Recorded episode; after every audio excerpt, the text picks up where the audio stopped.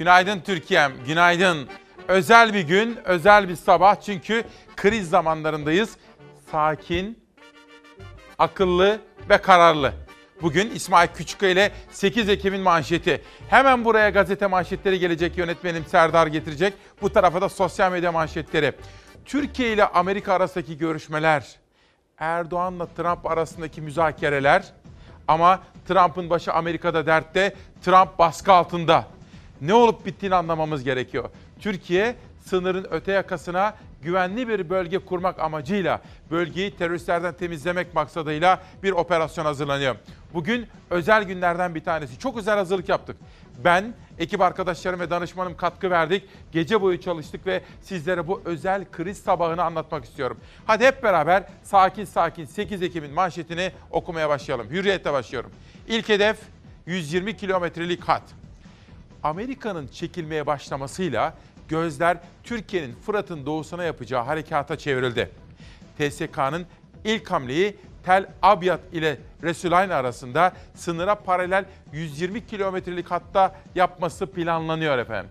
Bugün Saygı Öztürk yazmış diyor ki askerin B planı hazır. Biz bugün işte gazeteler, manşetler, yazarlar, sosyal medya hepsiyle birlikte bakacağım. Bu tarafta da son dakika ABD Dışişleri Bakanlığı Türkiye'yi durdurmak için askeri eylemde bulunmayacağız diye bir manşetle çıktılar. Şimdi Amerika ile Türkiye nasıl bir anlaşma yaptı? Erdoğan'la Trump anlaşıyorlar ama Trump'ın Amerika'da da işi kolay değil. Efendim anlamamız gerekiyor. Çünkü bölgemizin ve dünyanın istikrarı için çok önemli günlerden geçiyoruz. Bugünkü etiketimizi tekrar ediyorum. Devlet aklı lazım ya bize. Amerika bizi tehdit etti. Biz kuru gürültüye pabuç bırakacak değiliz. Ve devlet aklıyla hareket edeceğiz. Manşetimizi söylüyorum ve haber yolculuğumuza başlıyoruz. Sakin, akıllı ve kararlı olacağız. If Turkey does anything out of what they should be doing, we will hit them so hard on the economy. Amerika Başkanı Trump haddini aştı, küstah sözlerle Türkiye'yi tehdit etti. Türkiye Suriye'nin kuzeyinde yapmayı planladığı operasyonda sınırı aşarsa ekonomi üzerinden onları çok sert vururum dedi. Ne kadar güvenilmez olduğunu bir kez daha gösterdi. I don't want anything bad to happen to our people. And I told that to President Erdogan. I said, don't hurt any of our any of our people get hurt.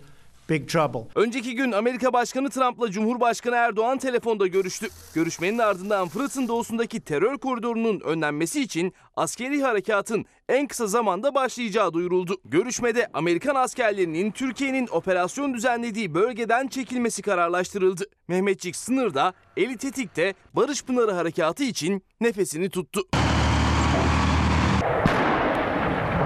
Erdoğan'la telefonla görüşen Trump dün akşam saatlerinde ne kadar güvenilmez olduğunu bir kez daha gösterdi. Sosyal medya hesabı üzerinden küstahça Türkiye'yi tehdit etti. Benzer sözleri gece saatlerinde bir kez de kameraların karşısında söyledi. I have told Turkey that if they do anything outside of what we would think is humane, uh, they could suffer the wrath of a, an extremely decimated economy. And I've done it once. I did it with Pastor Brunson. Trump daha önce Türk ekonomisine zarar verdiğini söyledi. Kullandığı dilse diplomatik nezaketten çok uzaktı. Sınır aşılırsa bir kez daha ekonomik yaptırım uygulayacağını ima ederek tehdit savurdu. Their currency fell at record levels. Amerika Başkanı daha önce yaptığı skandal bir hatayı yine tekrarladı. Bir kez daha terör örgütü YPG PKK ile Kürt halkının ayrımını yapamadı. They've been fighting with the PKK for many years. Trump askerlerimize zarar gelmesini istemiyorum diye konuştu ve operasyonun yapılması planlanan bölgede sadece 50 Amerikan askeri olduğunu söyledi.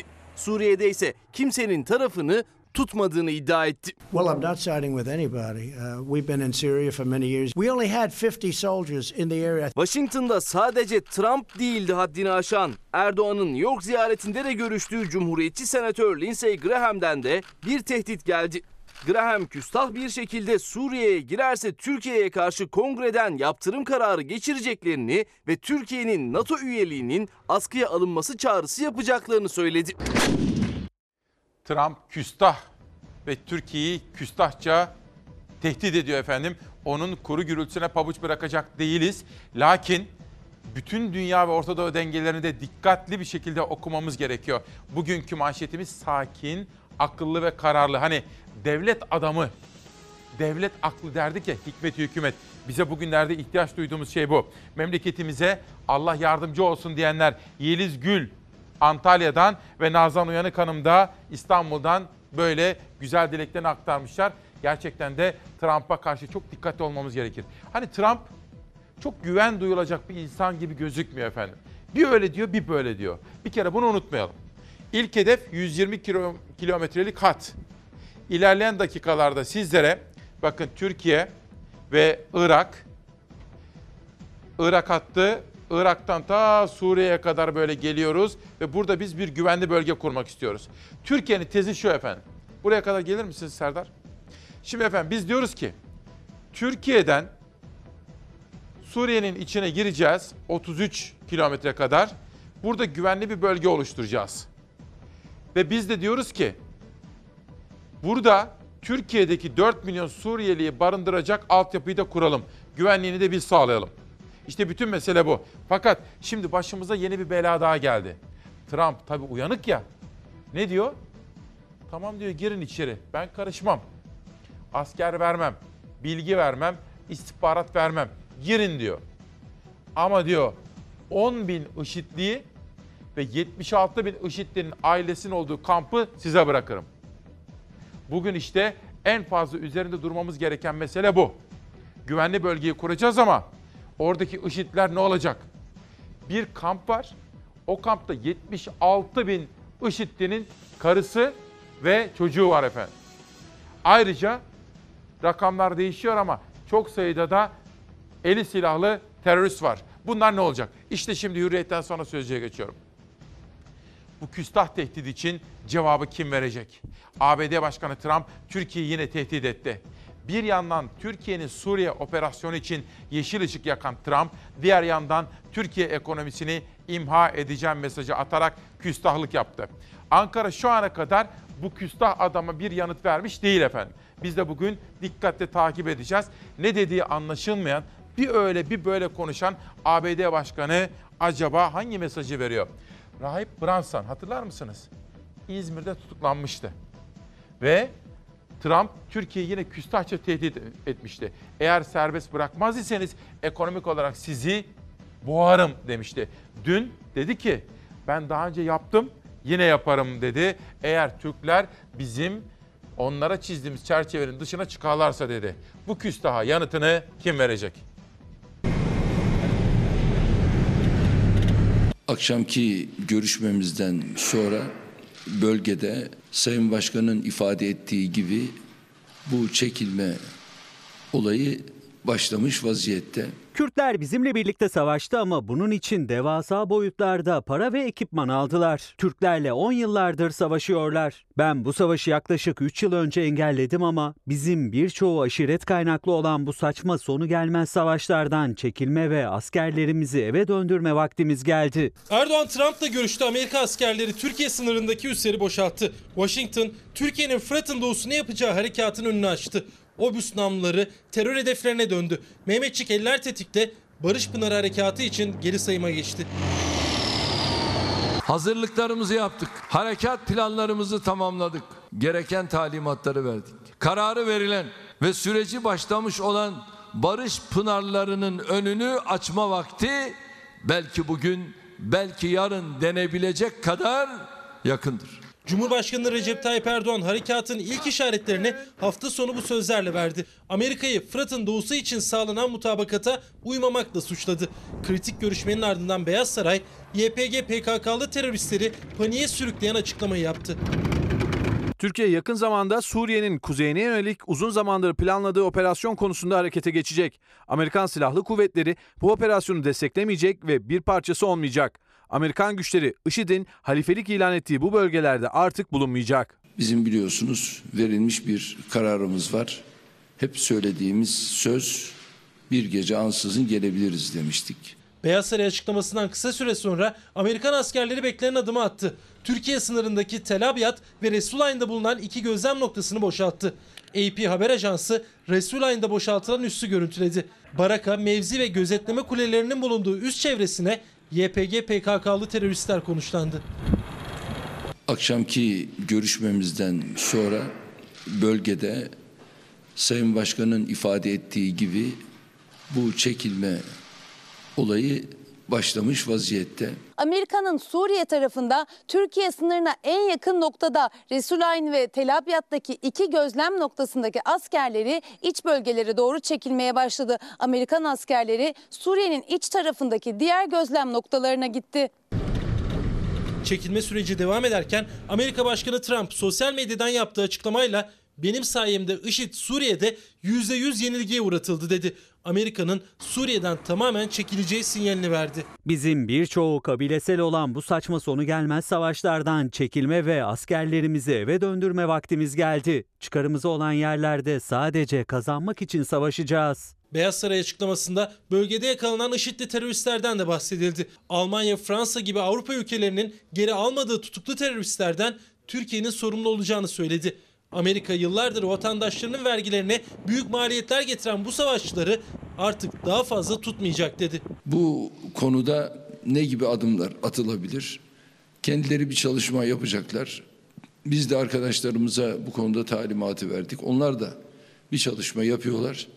Burada ne gibi bir adım atalım ki şu anda cezaevinde veya cezaevlerinde bulunan bu DH'ları buralardan süratle derdest edelim. Türkiye, Avrupa, Suriye, İran, Irak, Rusya ve Kürtlerin şimdi sorunu çözmeleri, yakaladıkları IŞİD savaşçılarıyla kendi mahallelerinde ne yapmaları gerektiğine karar vermeleri gerekiyor. Hepsi IŞİD'den nefret ediyor ve yıllardır düşman oldular. Elimde bir yazı var. Bu yazıyı yazan gazeteci dün Cumhurbaşkanı Erdoğan uçağındaydı. Ben de uçaktaki bazı gazetecilerle konuştum. Uçakta kimler vardı diye. Cumhurbaşkanının dışında devletin önemli yetkilileri vardı. Bakanlar orada. Milli İstihbarat Teşkilatı Hakan Fidan da uçaktaydı. Bu gazeteci uçaktan alıntılar yapmış efendim. İçinde bence bu yaşadığımız krizin en önemli riski bizim için. En önemli konusu var. Size buradan özet yapacağım. IŞİD konusu. Uçakta neler konuşuldu? Hangi bilgileri aldı bu gazeteci? Bugün sizlere 6 yazardan alıntılar yapacağım. İçinde Ta Akyol ve Ahmet Taş getiren var. Bu krizi yazmışlar. Muharrem Sarıkaya Habertürk'ten bu krizi yazmış. Saygı Öztürk, ABD'nin B bütün bu olup bitenlerden sonra bizim askerlerimiz B planını hazırladılar diye yazmış efendim. Peki Sabah gazetesinin manşetinde ne var? Operasyon için geri sayım başladı. ABD askerleri çekiliyor. Namlular YPG PKK'ya ateşe hazır. Türk Silahlı Kuvvetleri güvenli bölge harekatı için Başkomutan Erdoğan'ın emrini bekliyor diyor ve gazetede geliyoruz diye de bir başka manşet görüyorum. Sözcü ve Sabah'tan hemen sonra Yeni Çağ Gazetesi'ne geçeceğim. Yeni Çağ Gazetesi ABD'nin Türkiye olan tutumunu eleştiriyor ve sahte müttefik ifadesini kullanıyor. Sahte müttefikten küstah tehdit. Teröristleri silaha boğan Trump bu saçma savaştan çekilme vakti derken Türkiye'de ekonominizi yok ederim tehdidi savundu. Allah aşkınıza bana söyler misiniz? Biz nasıl güveneceğiz bu adama? Bir öyle diyor bir böyle diyor. Ekonominizi mahvederim. Yani dost bildiğin bir insan ikide bir seni tehdit eder mi efendim? Etmez. Günün en önemli detayını sunacağım ama önce sıcak gelişmeyi bir izleyelim. Dönüşte günün manşeti. Fırat'ın doğusuna harekat için geri sayım başladı. Akşamdan sabaha arda arda önemli gelişmeler yaşandı. Askeri araçlarımız Suriye sınırına sevk edildi. Milli Savunma Bakanlığı'ndan hazırız mesajı geldi. Amerika ise terör örgütü YPG'ye yine tırlar dolusu silah gönderdi. Türkiye Suriye'nin kuzeyinde güvenlik koridoru oluşturmak için geri sayıma geçti. Mehmetçik sınırda elleri tetikte beklemeye başladı. Harekat artık an meselesi. Akşam saatlerinde sınır hattında askeri hareketlilik vardı. Gece boyu o hareketlilik sürdü. Suriye sınırındaki askeri birliklere komando ve zırhlı personel taşıyıcı takviyesi yapıldı. Komando ve zırhlı personel taşıyıcı araçlardan oluşan konvoy güvenlik önlemleri altında ilerledi. Kilis kent merkezinden geçerek sınır hattına yöneldi. Sınıra sevkiyat sürerken Dışişleri Bakanlığı'ndan kararlılık mesajı yayınlandı. Mesajda Fırat'ın doğusu teröristlerden temizlenecek, güvenli bölge hayata geçirilecek denildi. Gece saatlerinde Milli Savunma Bakanlığı da sosyal medya hesapları üzerinden bir mesaj paylaştı. Ölürsek şehit kalırsak gazi anlayışıyla harekata hazırız denildi o mesajda. Barış Pınarı Harekatı için kararlılık mesajları gelirken Irak ve Suriye'ye asker gönderme tezkeresi meclise sunuldu. Hali hazırdaki Cumhurbaşkanlığı tezkeresinin süresi 30 Ekim'de dolacak. O yüzden meclis Ekim ayı içerisinde yeni tezkereyi görüşüp onaylayacak. Türkiye'nin terör örgütlerine karşı başlatacağı harekat konusunda güvenilmezliğini bir kez daha gösteren Amerika'dansa yeni adımlar geldi. Amerikan Savunma Bakanlığı Pentagon, Türkiye'nin Suriye'de hava görev emrinden çıkarıldığını ve Türkiye'ye keşif ve gözlem bilgilerinin verilmeyeceğini açıkladı. Terör örgütü YPG'ye bugüne kadar yüzlerce tır gönderen ve YPG'li teröristleri eğiten Amerika, Türkiye harekat için geri sayarken skandal bir hamle daha yaptı. Gece saatlerinde silah, zırhlı araç ve askeri malzeme yüklü 80 tırlık konvoyla terör örgütü YPG PKK'ya yardım gönderdi. Terör örgütü YPG PKK'nın işgal ettiği alanda ilerleyen tırların kasalarının kapalı olduğu, açık olan bazı tırlarda ise arazi araçları ve beton bloklar bulunduğu görüldü. Bu sevkiyatla birlikte Amerika'nın son bir hafta içinde Suriye'nin kuzeyine sevk ettiği tır sayısı 600'e yaklaştı. Canlandırın, uçaktayız. Cumhurbaşkanı Erdoğan'ın olduğu uçaktayız. Devletin yetkilileri orada, MİT müsteşarı orada ve bir gazeteci günün en çarpıcı detayını yazmış. Meselenin IŞİD boyutu. Sizlere şimdi parça parça anlatacağım ama önce uyanan Türkiye'm bir fırıncı esnafı Bodrum'dan İbrahim Çelik'e teşekkür ediyorum. Rize'den esnaf kardeşim de uyanmış sağ olsunlar. Sevgi Hanım diyor ki İsmail Bey günaydın. Dediğiniz gibi sakin, akıllı, kararlı olacağız. Ama Trump'a nasıl güveneceğiz? Peki biz güvenmiyoruz. Ülkeyi yönetenler neden ona bu izni veriyorlar diyor. Bakın bir taraftan sosyal medya, bir taraftan gazete manşetleri, bir taraftan günün yazarları. Yaşamakta olduğumuz bu tarihi önemdeki gelişmeleri sakin, akıllı ve kararlı bir şekilde değerlendirmemiz gerekiyor. İsmail Küçükkaya ile 8 Ekim'in manşetini atıyorum. 1. Erk Acerer diyor ki, Türkiye'nin ana gündem maddesi operasyon ve IŞİD'cilerin Türkiye'ye kabulü olmalı. Avrupa bir savaşçı için bile, bakın Avrupa tek bir IŞİD'li terörist için bile haftalarca tartışırken Türkiye hiçbir rehabilite planı olmadan binlercesini almaya bir gecede karar veriyor. Buna çılgınlıkla demek bile hafif diyor. Şimdi efendim bakın. Erdoğan'la Trump görüştü. Erdoğan kararlılığını ifade edince Trump buyurun dedi. Ben yokum. Asker vermem, işbirliği yapmam, istihbarat vermem ama gidin dedi. Ben dedi oradaki askerlerimi çekiyorum. Oradan aldı öbür tarafa koydu.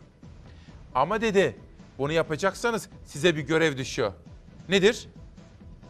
Oradaki eli kanlı IŞİD'ciler var ya, IŞİD teröristleri. Bunları dedi siz üstleneceksiniz. Çünkü Avrupalılar kabul etmiyor. E ben de dedi vatandaşımın vergileriyle topladığım paraları bu teröristleri barındırmak üzere harcayacak değilim. Bir de dedi 76 bin kişinin barındığı IŞİD'lilerin eşlerinin ve çocuklarının olduğu bir kamp var. Onu da dedi sana vereceğim. Şimdi uçaktaki yazıdan size alıntılar yapacağım. Herkeslerden önce siz okuyacaksınız. Önce manşet, Cumhuriyet. Bataklıkta tek başına. Trump, Fırat'ın doğusunda dar bir alan açtı. Sınırı aşma dedi. Türk Silahlı Kuvvetleri küresel güçlerin cehenneme çevirdiği sahada yalnız olacak diyor. Acaba bu karşı karşıya kaldığımız yeni bir ABD tuzağı mı? Mesela Bahattin Yücel, eski Turizm Bakanlarından Bahattin Yücel de Saddam Hüseyin dönemini hatırlatıyor. Amerika'nın yeniden bölgeyi karıştırmak üzere Türkiye'yi de işin içine çekecek bir tuzakla karşı karşıya kaldığımızı bizi uyararak hatırlatıyor efendim. Bu meselenin inanın bana en önemli bölümü eli kanlı IŞİD, DAEŞ teröristleri. Mehmetçiklerimizin ve ulusumuzun çıkarlarının yanındayız. Bir an evvel Fırat'ın doğusuna girilmelidir. Operasyonu destekliyoruz. Nihayetinde bir e, savaşa giriyoruz. Yani buradan terör örgütlerinin temizleneceği, sınırları belli olsa da e, bir e, savaşla karşı karşıyayız ve inşallah bu savaşı biz kazanacağız. AK Parti Genel Başkan Vekili savaşa giriyoruz dedi. Türkiye Barış Pınarı Harekatı için geri sayıma geçti. HDP hariç tüm partiler operasyona tam destek verdi ama HDP de tıpkı CHP ve İyi Parti gibi IŞİD bilmecesinin altını çizdi. Amerika'nın sorumluluğunu Türkiye'ye bıraktığı IŞİD'li teröristlerin ne olacağı ortak soru işareti. IŞİD'li esirlerle ilgili yaptığı açıklamayla adeta Türkiye'nin kucağına bir saatli bomba bırakmıştır. Trump diyor ki bundan sonra oradaki 10 bin IŞİD'linin sorumlusu size ait. Bizi çok zor duruma düşürecek bir mesele. Rusya İdlib'de radikal teröristlerin bekçiliğini bize bırakmıştı. Şimdi aynı işi Amerika Birleşik Devletleri yapıyor. Cumhurbaşkanı Erdoğan'la ABD Başkanı Trump arasında yapılan görüşme sonrası Beyaz Saray'dan yapılan açıklamayla Fırat'ın doğusuna harekat süreci daha da hızlandı. Tarih belli değil ama operasyonun yapılacağı artık net. AKP-MHP ittifakı sarsılmakta olan iktidarlarını yeni bir askeri harekat temeli üzerinde sağlamlaştırmaya çalışmaktadır. Vakit geçirilmemeli. Bu Kürdistan Amerika'nın da başına yıkılmalı. Fırat'ın doğusundakilerin de başına yıkılmalıdır. Gizli bir anlaşmaya varıldığını anlıyoruz. Açıklamalardan operasyon olurunun IŞİD teröristlerine ülkemizin bekçilik yapması karşılığında verildiğini görüyoruz. Washington Fırat'ın doğusundaki harekata müdahil olmayacağız açıklaması yaptı. Amerikan askerleri de bölgeden çekiliyor. Ancak Amerika'nın son iki yıldır bölgede yakaladığı IŞİD'li teröristlerden de Türkiye'nin sorumlu olacağı açıklandı. Muhalefet tepkili. Bu 10 bin IŞİD'li tekrar Türkiye'ye mi gelecek? Terörün her türlüsünün vücut bulduğu bir ülke olmaktan gerçekten korkuyoruz. Kaç bin kişidir IŞİD'li esirler? Rivayet muhtelif. 3 bin mi, 5 bin mi, 7 bin mi, 10 bin mi? Belli değildir şu anda bu. Suriye'ye barışın gelmesinin en kısa yolu Şam ve Ankara arasındaki yoldur. Teröristlerle Suriye ordusu savaşsın. Biz de kendilerine destek olalım. Mehmetçiklerimizin ve ulusumuzun çıkarlarının yanındayız. CHP Fırat'ın doğusuna yapılacak bir operasyonda Mehmetçiğin yanındayız dedi ama Ankara'nın öncesinde Şam yönetimiyle temasa geçmesi gerektiğini de bir kez daha dile getirdi. Muhalefet de sınırdaki gelişmeleri dikkatli izliyor. Şimdi günün en can alıcı haber ve detayını dikkatinize getireceğim. Bu arada Serkan Gürkaş, İsmail diyor Amerika çekiliyor. Bölgeyi bizim askerimize temizletecekler. Anahtarı Rusya ve Suriye yönetimine verdirecekler. En akıllısı Putin diyor. Muğla Milas itfaiyesinden de Türkiye'miz için iyi dilekler, dualar gelmiş efendim. Bakın. Dün uçaktasınız. Cumhurbaşkanlığı uçağında. Cumhurbaşkanı ile birlikte Sırbistan'a gidiyorsunuz. Uçakta bakanlar var, devletin yetkilileri var ve Milli İstihbarat Teşkilatı Başkanı var Hakan Fidan. Uçaktaki gazetecilerden bir tanesi. Bence günün en çarpıcı yazısı bu. Hasan Öztürk. Önceki gece Amerika ile neler yaşandı? Yeni Şafak yazıları yazıyor. Özetliyorum bakın. PYD PKK'nın elindeki DAEŞ'ların durumu ile ilgili Türkiye inisiyatif alıyor. Yani IŞİD teröristlerinin durumunu bizim sorumluluğumuza veriyorlar. Öyle ortalıkta iddia edildiği gibi 10 bin DAEŞ'li tutsak militan yok. 2000 civarında bir DAEŞ'li var. Şimdi demek ki uçaktaki yetkililerden, belki MİT Başkanı'ndan aldı, bilemiyorum. Belki bakanlar, belki de Sayın Cumhurbaşkanı söyledi. Çünkü Cumhurbaşkanı da rakamların abartılı olduğunu söylüyor. Ama varsayalım ki uçaktaki bilgi doğru. 2000 civarında elit ter- silahlı DAEŞ'li, IŞİD'li terörist var efendim.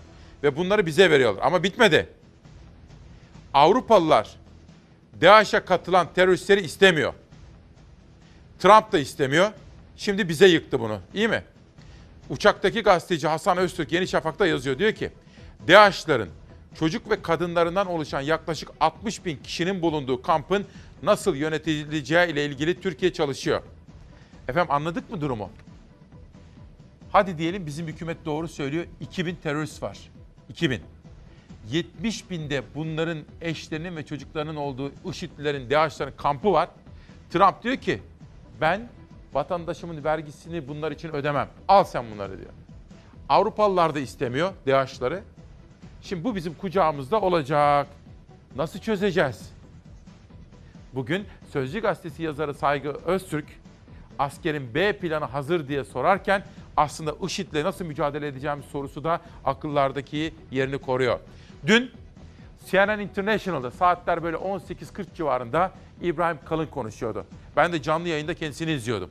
Ve o konuşurken CNN International işte bunu ortaya koydu. Bakın burası Türkiye, burası Suriye. Biz diyoruz ki 32 kilometrelik bir hat olsun. Bakın önerilen güvenli bölge burası. Biz askerlerimiz buraya gelsinler ve biz burayı temizleyelim diyoruz. Bütün tartışma bundan kopuyor efendim işte. Biraz sonra çok daha detaylı olarak sizlere aktaracağım ama sosyal medyadan birkaç manşeti daha sunmak isterim. Trump çizilen çerçeveyi aştığını düşünürsem Türkiye'nin ekonomisini yerle bir ederim diyor. Bakın daha önce bizi tehdit etmişti. Küstahça bir kere daha bizi tehdit ediyor. Hemen altında Ankara'ya da sıklıkla gelen ve bugüne dek Türkiye'nin tezlerini savunan bir önemli isim. Senatör Lindsey Graham. Bu defa o da bizim yanımızda değil artık.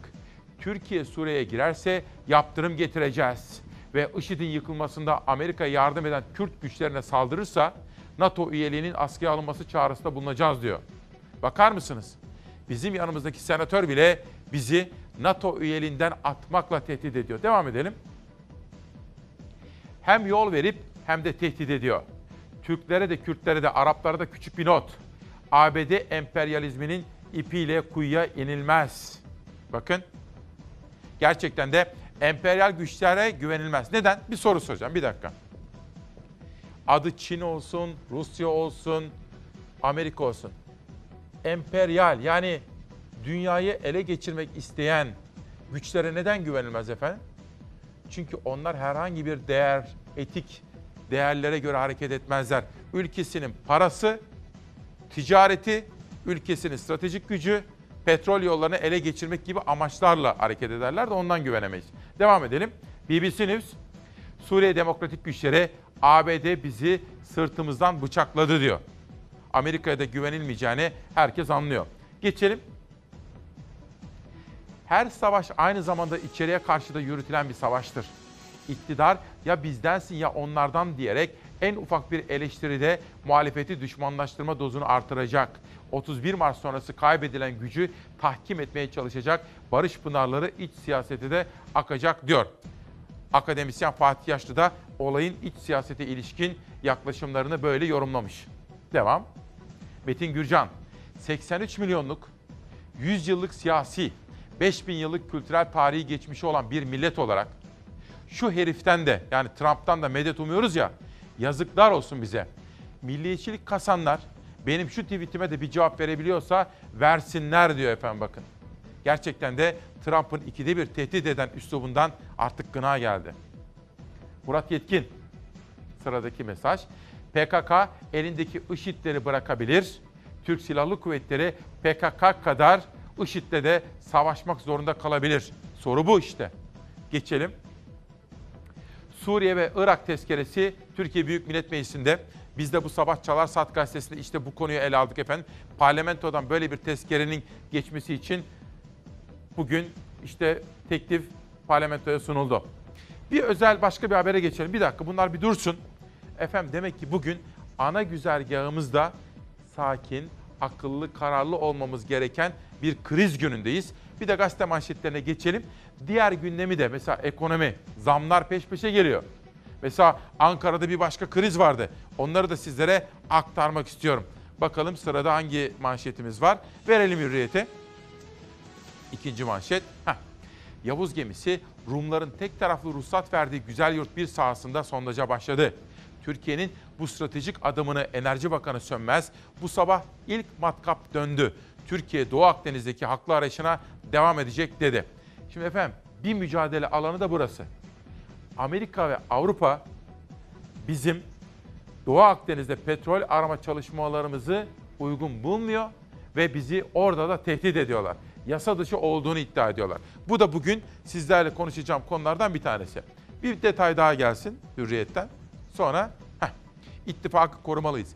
İç siyasete ilişkin haberler de bugün karşımızda olacak. CHP'nin Abant kampının basına kapalı bölümünde Kılıçdaroğlu'nun Millet İttifakı ile ilgili konuştuğu öğrenildi. Hepimiz Millet İttifakı'na özen göstermeli ve onu korumalıyız. Bu ittifakı bozmak istiyorlar. Fırsat vermemeliyiz. Ben hem Akşener hem de Karamollaoğlu ile görüşüyorum. Aramızda bir sorun yok dedi.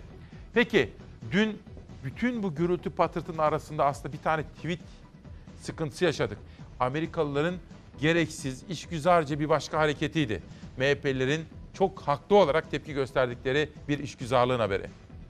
Paylaştığı Twitter mesajı tam anlamıyla düşmanlık ötesidir. Bu ülkenin partilerinden herhangi bir birine bir yabancı ülkenin elçiliği tarafından yapılmış olan bu tür girişimleri kendimize karşı yapılmış sayarız. Türkiye'nin iç işlerindeki bir mesele Amerika Büyükelçisi'nden birisinin yorum yapacak bir beğeni koyması da tarafımızca kabullenebilir bir mesele değildir. Amerikan Büyükelçiliği iki kez özür diledi ancak tepkiler dinmedi. MHP'den yeni günde yeni açıklama gelmezken muhalefet Amerikan Büyükelçiliği'nin FETÖ firarisinin MHP lideri Devlet Bahçeli'ye hedef alan paylaşımını beğenmesine ses yükseltti. Sağlık üzerinden politika yapılması, beklentiye girilmesi bizim tarzımız değildir. Türkiye'nin dibine dinamit koymuş bir örgüte desteğiyle bilinen Türkiye'den kaçan bir gazeteci bozuntusunun tweetini beğenmiş. Türkiye halkları Bahçelisiz bir siyaset dönemine hazır olmalı. FETÖ firarisi Ergun Babahan'ın bu paylaşımının Amerika'nın Ankara Büyükelçiliği'nin sosyal medya hesabından beğenilmesi krize yol açtı. Dışişleri Bakanlığı ABD maslahat güzarını bakanlığa çağırıp izahat istedi.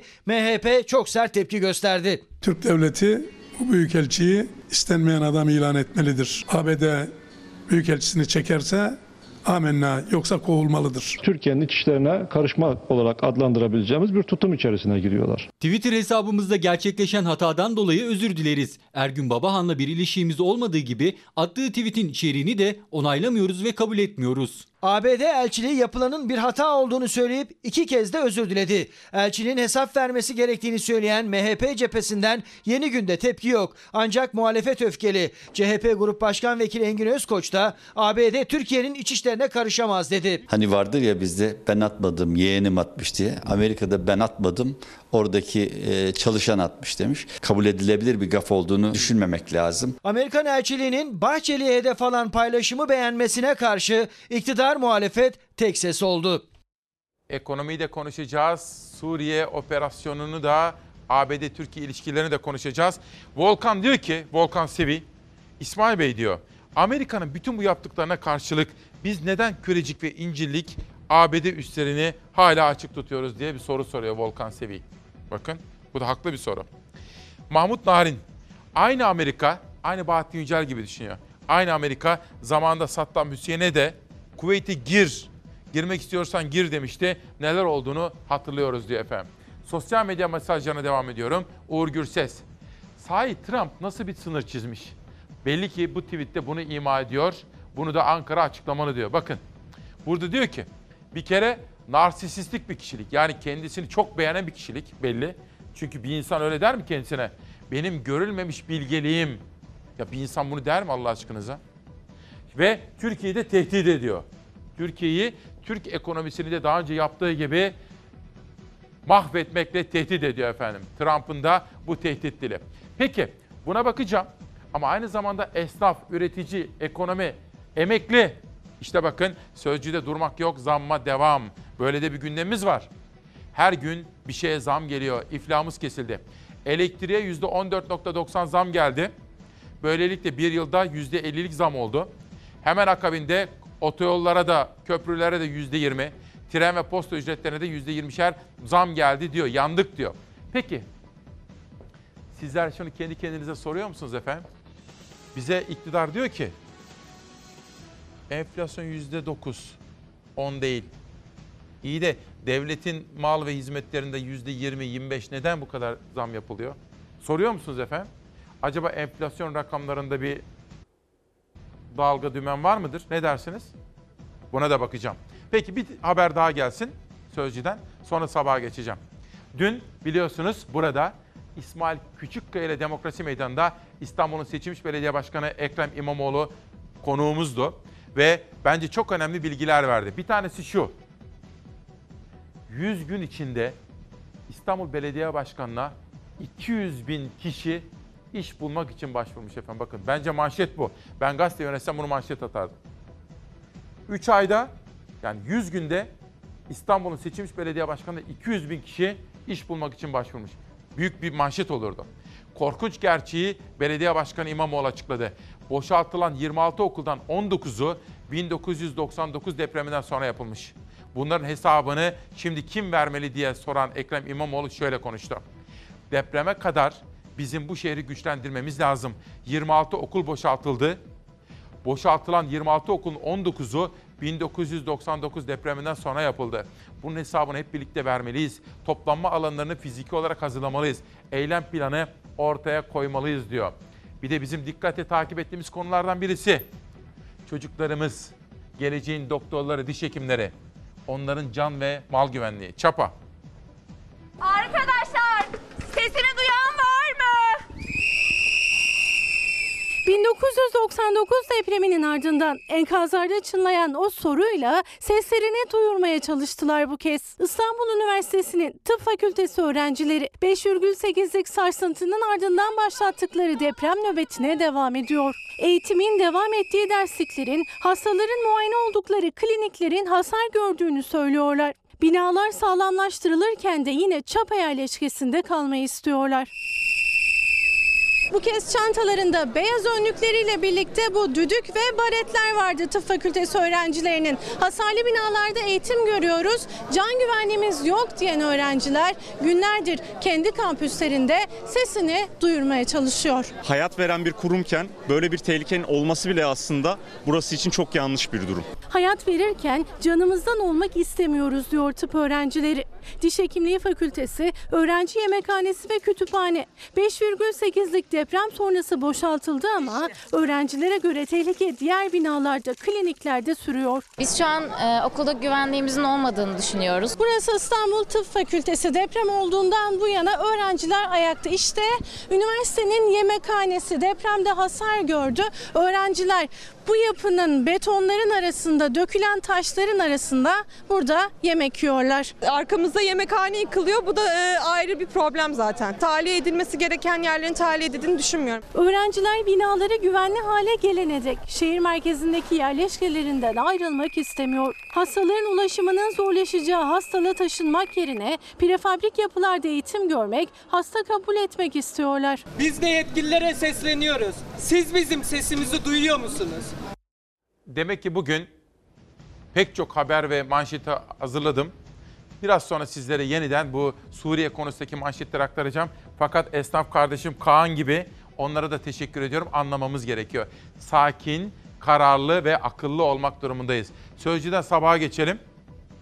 Sabahta ana manşeti sunmuştum. İkinci bir haber daha seçtim sizler için. Ağrılı analardan destek.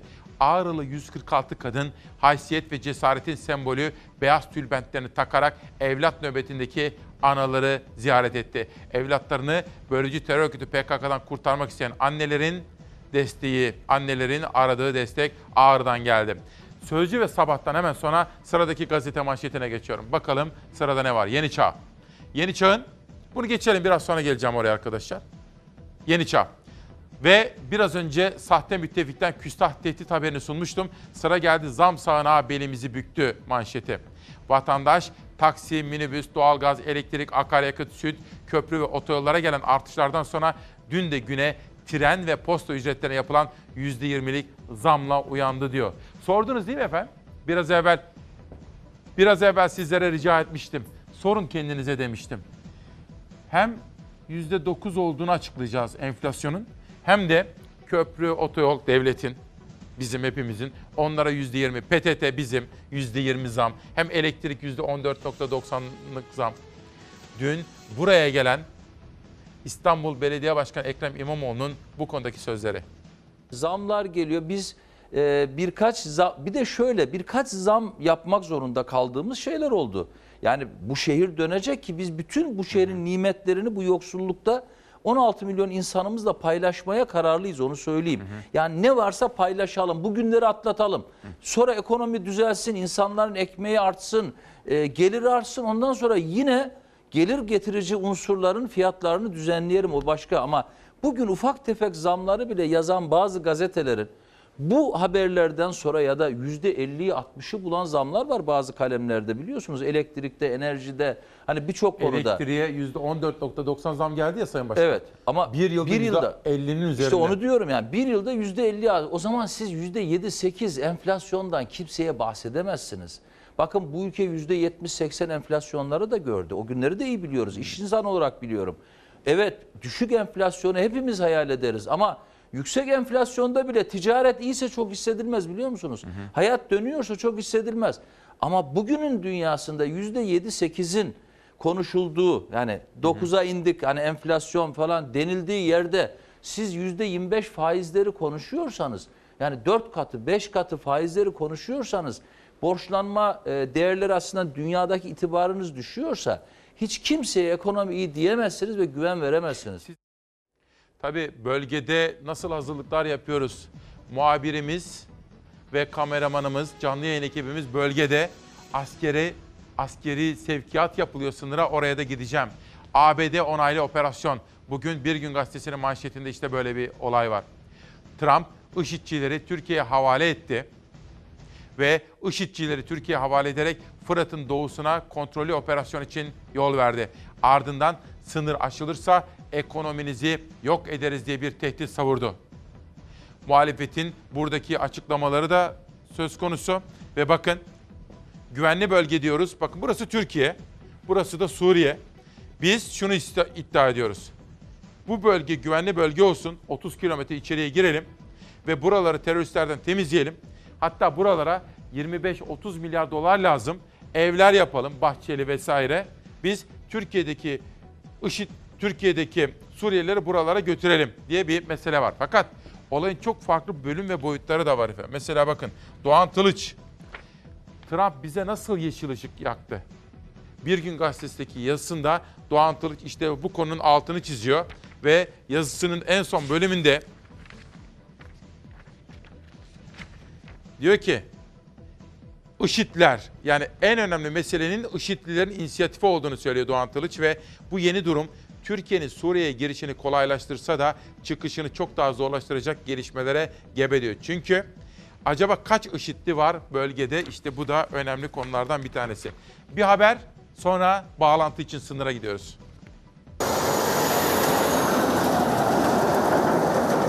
If Turkey does anything out of what they should be doing, we will hit them so hard in the economy. Amerika Başkanı Trump haddini aştı, küstah sözlerle Türkiye'yi tehdit etti. Türkiye Suriye'nin kuzeyinde yapmayı planladığı operasyonda sınırı aşarsa ekonomi üzerinden onları çok sert vururum dedi. Ne kadar güvenilmez olduğunu bir kez daha gösterdi. I don't want anything bad to happen to our people and I told that to President Erdogan. I said don't hurt any of our any of our people get hurt.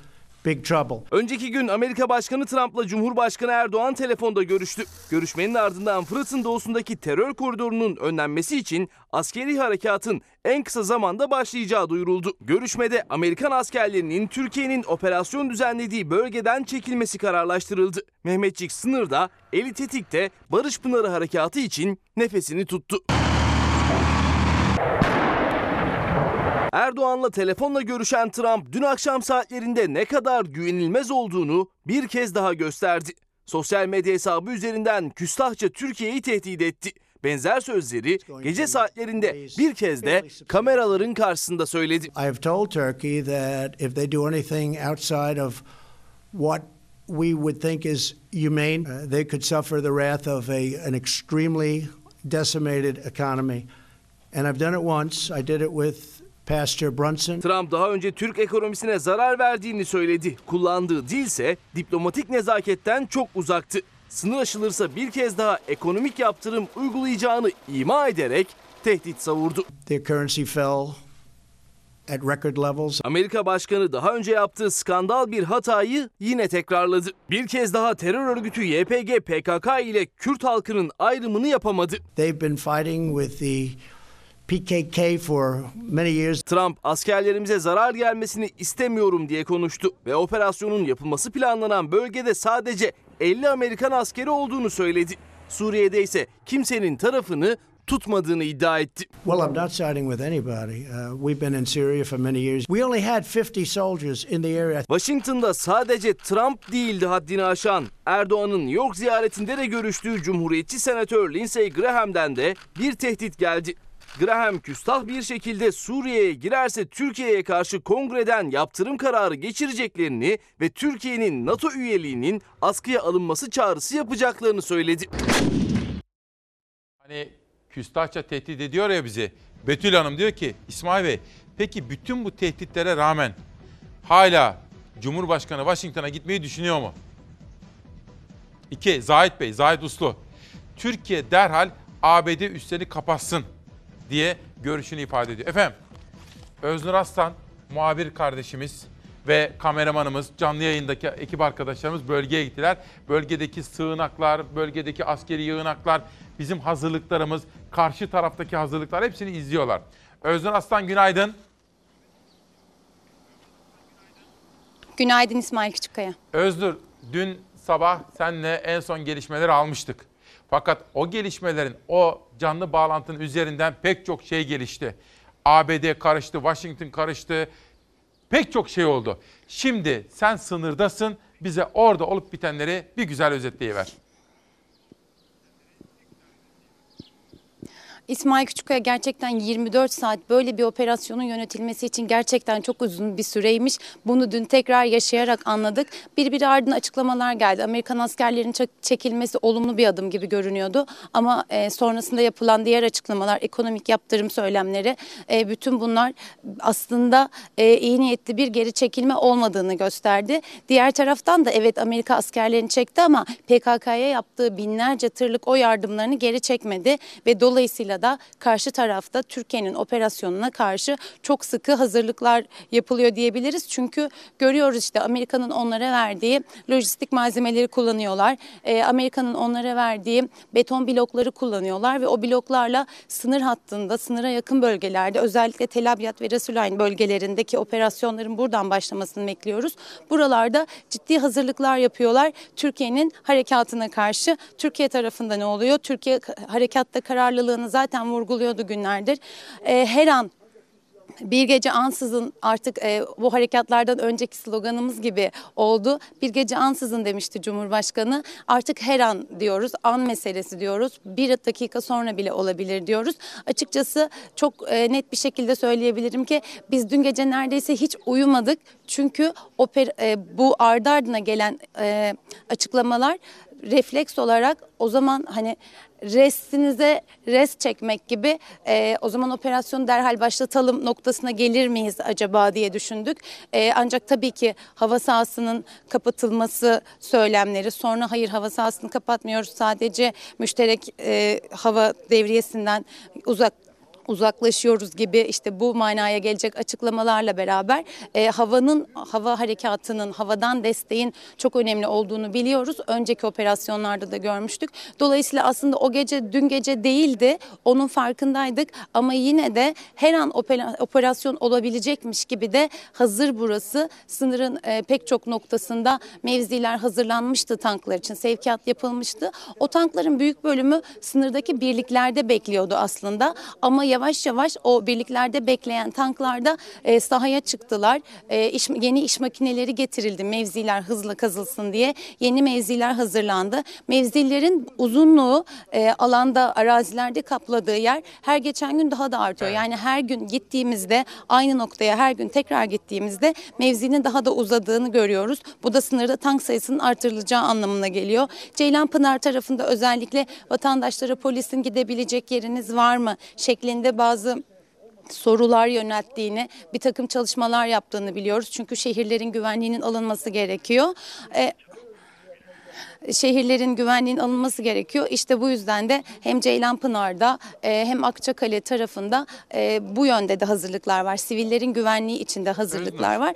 Tahmin ediyoruz ki bu hazırlıklar da tamamlandıktan sonra yeni bir gelişme olmazsa olmazsa bürokratik anlamda birkaç gün içinde belki her an belki de hafta sonuna doğru bir operasyon bekliyoruz. Bir harekat bekliyoruz daha doğrusu. Öznur, şimdi bu olup bitenlere bakınca bir yeni mesele var. Yeni kriz konusu. IŞİD'lilerin konusu. Şimdi rakamlar değişiyor ama 70 bin civarında IŞİD'lerin eş ve çocuklarının ailelerinin olduğu bir kamp. Bu kampın nerede olduğu tam olarak biliniyor mu?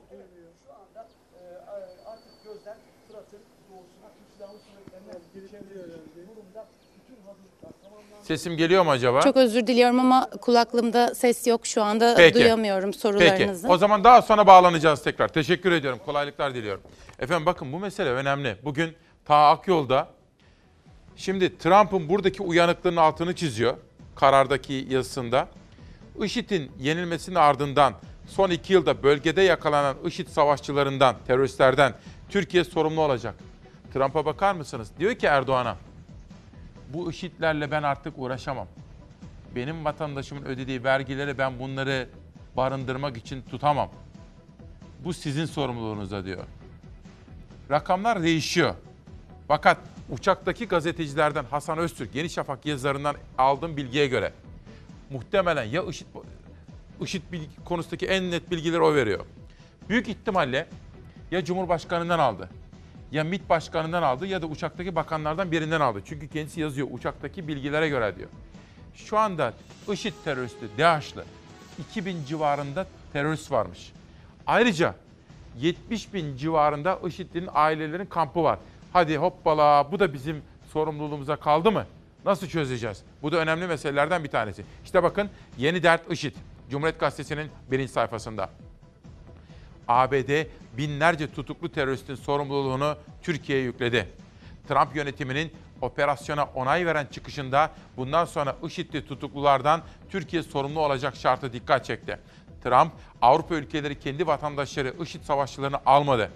Bizi enayi yerine koydular. Kürtler de devasa boyutlarda para ve ekipman aldı dedi. Cumhurbaşkanı Erdoğan, IŞİD'li sayısının 10 binleri bulduğu yönündeki haberlerin abartılı olduğunu belirterek ne gibi bir adım atalım ki, bakın bunu Cumhurbaşkanı söylüyor. Ne gibi bir adım atalım ki cezaevlerindeki DAEŞ'ları süratle derdest edelim. Bu konuda çalışılıyor. Hep bir gece ansızın gelebiliriz demiştik ve kararlılığımızı devam ettiriyoruz diyor. Efendim şunu soralım. Sizce cezaevindeki IŞİD teröristleri ne yapılabilir? Biz ne yapabiliriz? Onların kamptaki aile ve çocukları ne yapılabilir? Biz ne yapabiliriz? Trump uyanık tamam da biz ne yapacağız? Bütün bu gelişmeleri de sizlere Peyder Bey anlatacağım. Bu arada kahraman askerlerimizin bölücü terör örgütleriyle mücadelesi de olan hızıyla devam ediyor.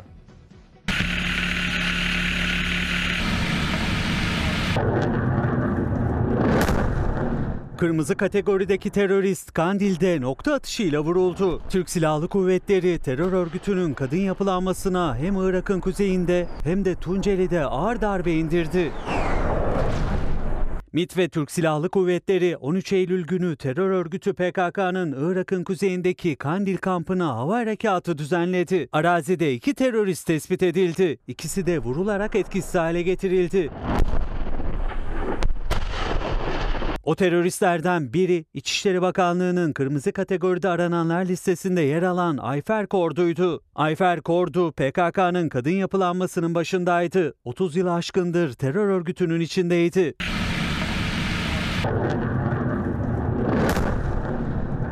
Tunceli'de de son 3 gün içinde biri kırmızı, biri turuncu, biri de gri listede aranan toplam 5 PKK'lı terörist etkisiz hale getirildi. Turuncu listedeki Beyan Dara 600 bin lira ödülle aranıyordu. Kadın teröristin PKK'nın elebaşlarından Murat Karayılan'da fotoğrafı da ortaya çıktı.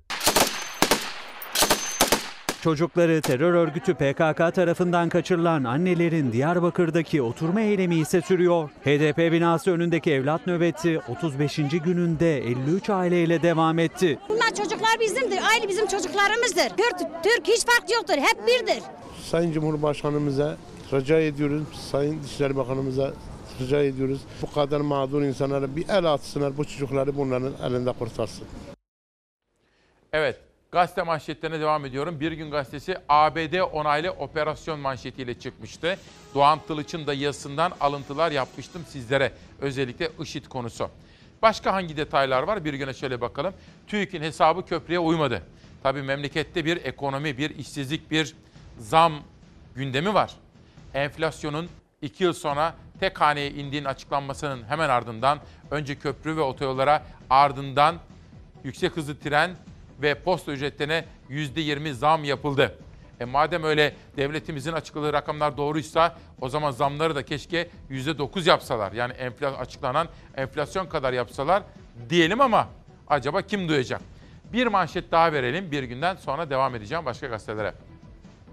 Cumhur İttifakı'nda sarhoş krizi. Cumhurbaşkanı Başdanışmanlarından Yiğit Bulut, Devlet Bahçeli'nin kaldığı Başkent Hastanesi'nin kurucusu Mehmet Haberal hakkında o adama hayatım boyunca güvenmedim açıklaması yaptı. Haberal'ın oğlu MHP milletvekili Erkan Haberal Yiğit Bulut'a sarhoş ayyaş senin ne olduğunu bilmeyen mi var diye yazdı. Ayrıca MHP lideri Devlet Bahçeli'nin çok sayıda kurmayı da Yiğit Bulut'a çok sert tepki gösterdiler ve Mehmet Haberal'la da sahip çıktılar. Bu arada Cumhurbaşkanlığının da bu gelişmelerden rahatsızlık duyduğu ve Yiğit Bulut'un da o paylaşımları sildiği ifade ediliyor. Geçelim bir başka gazeteye.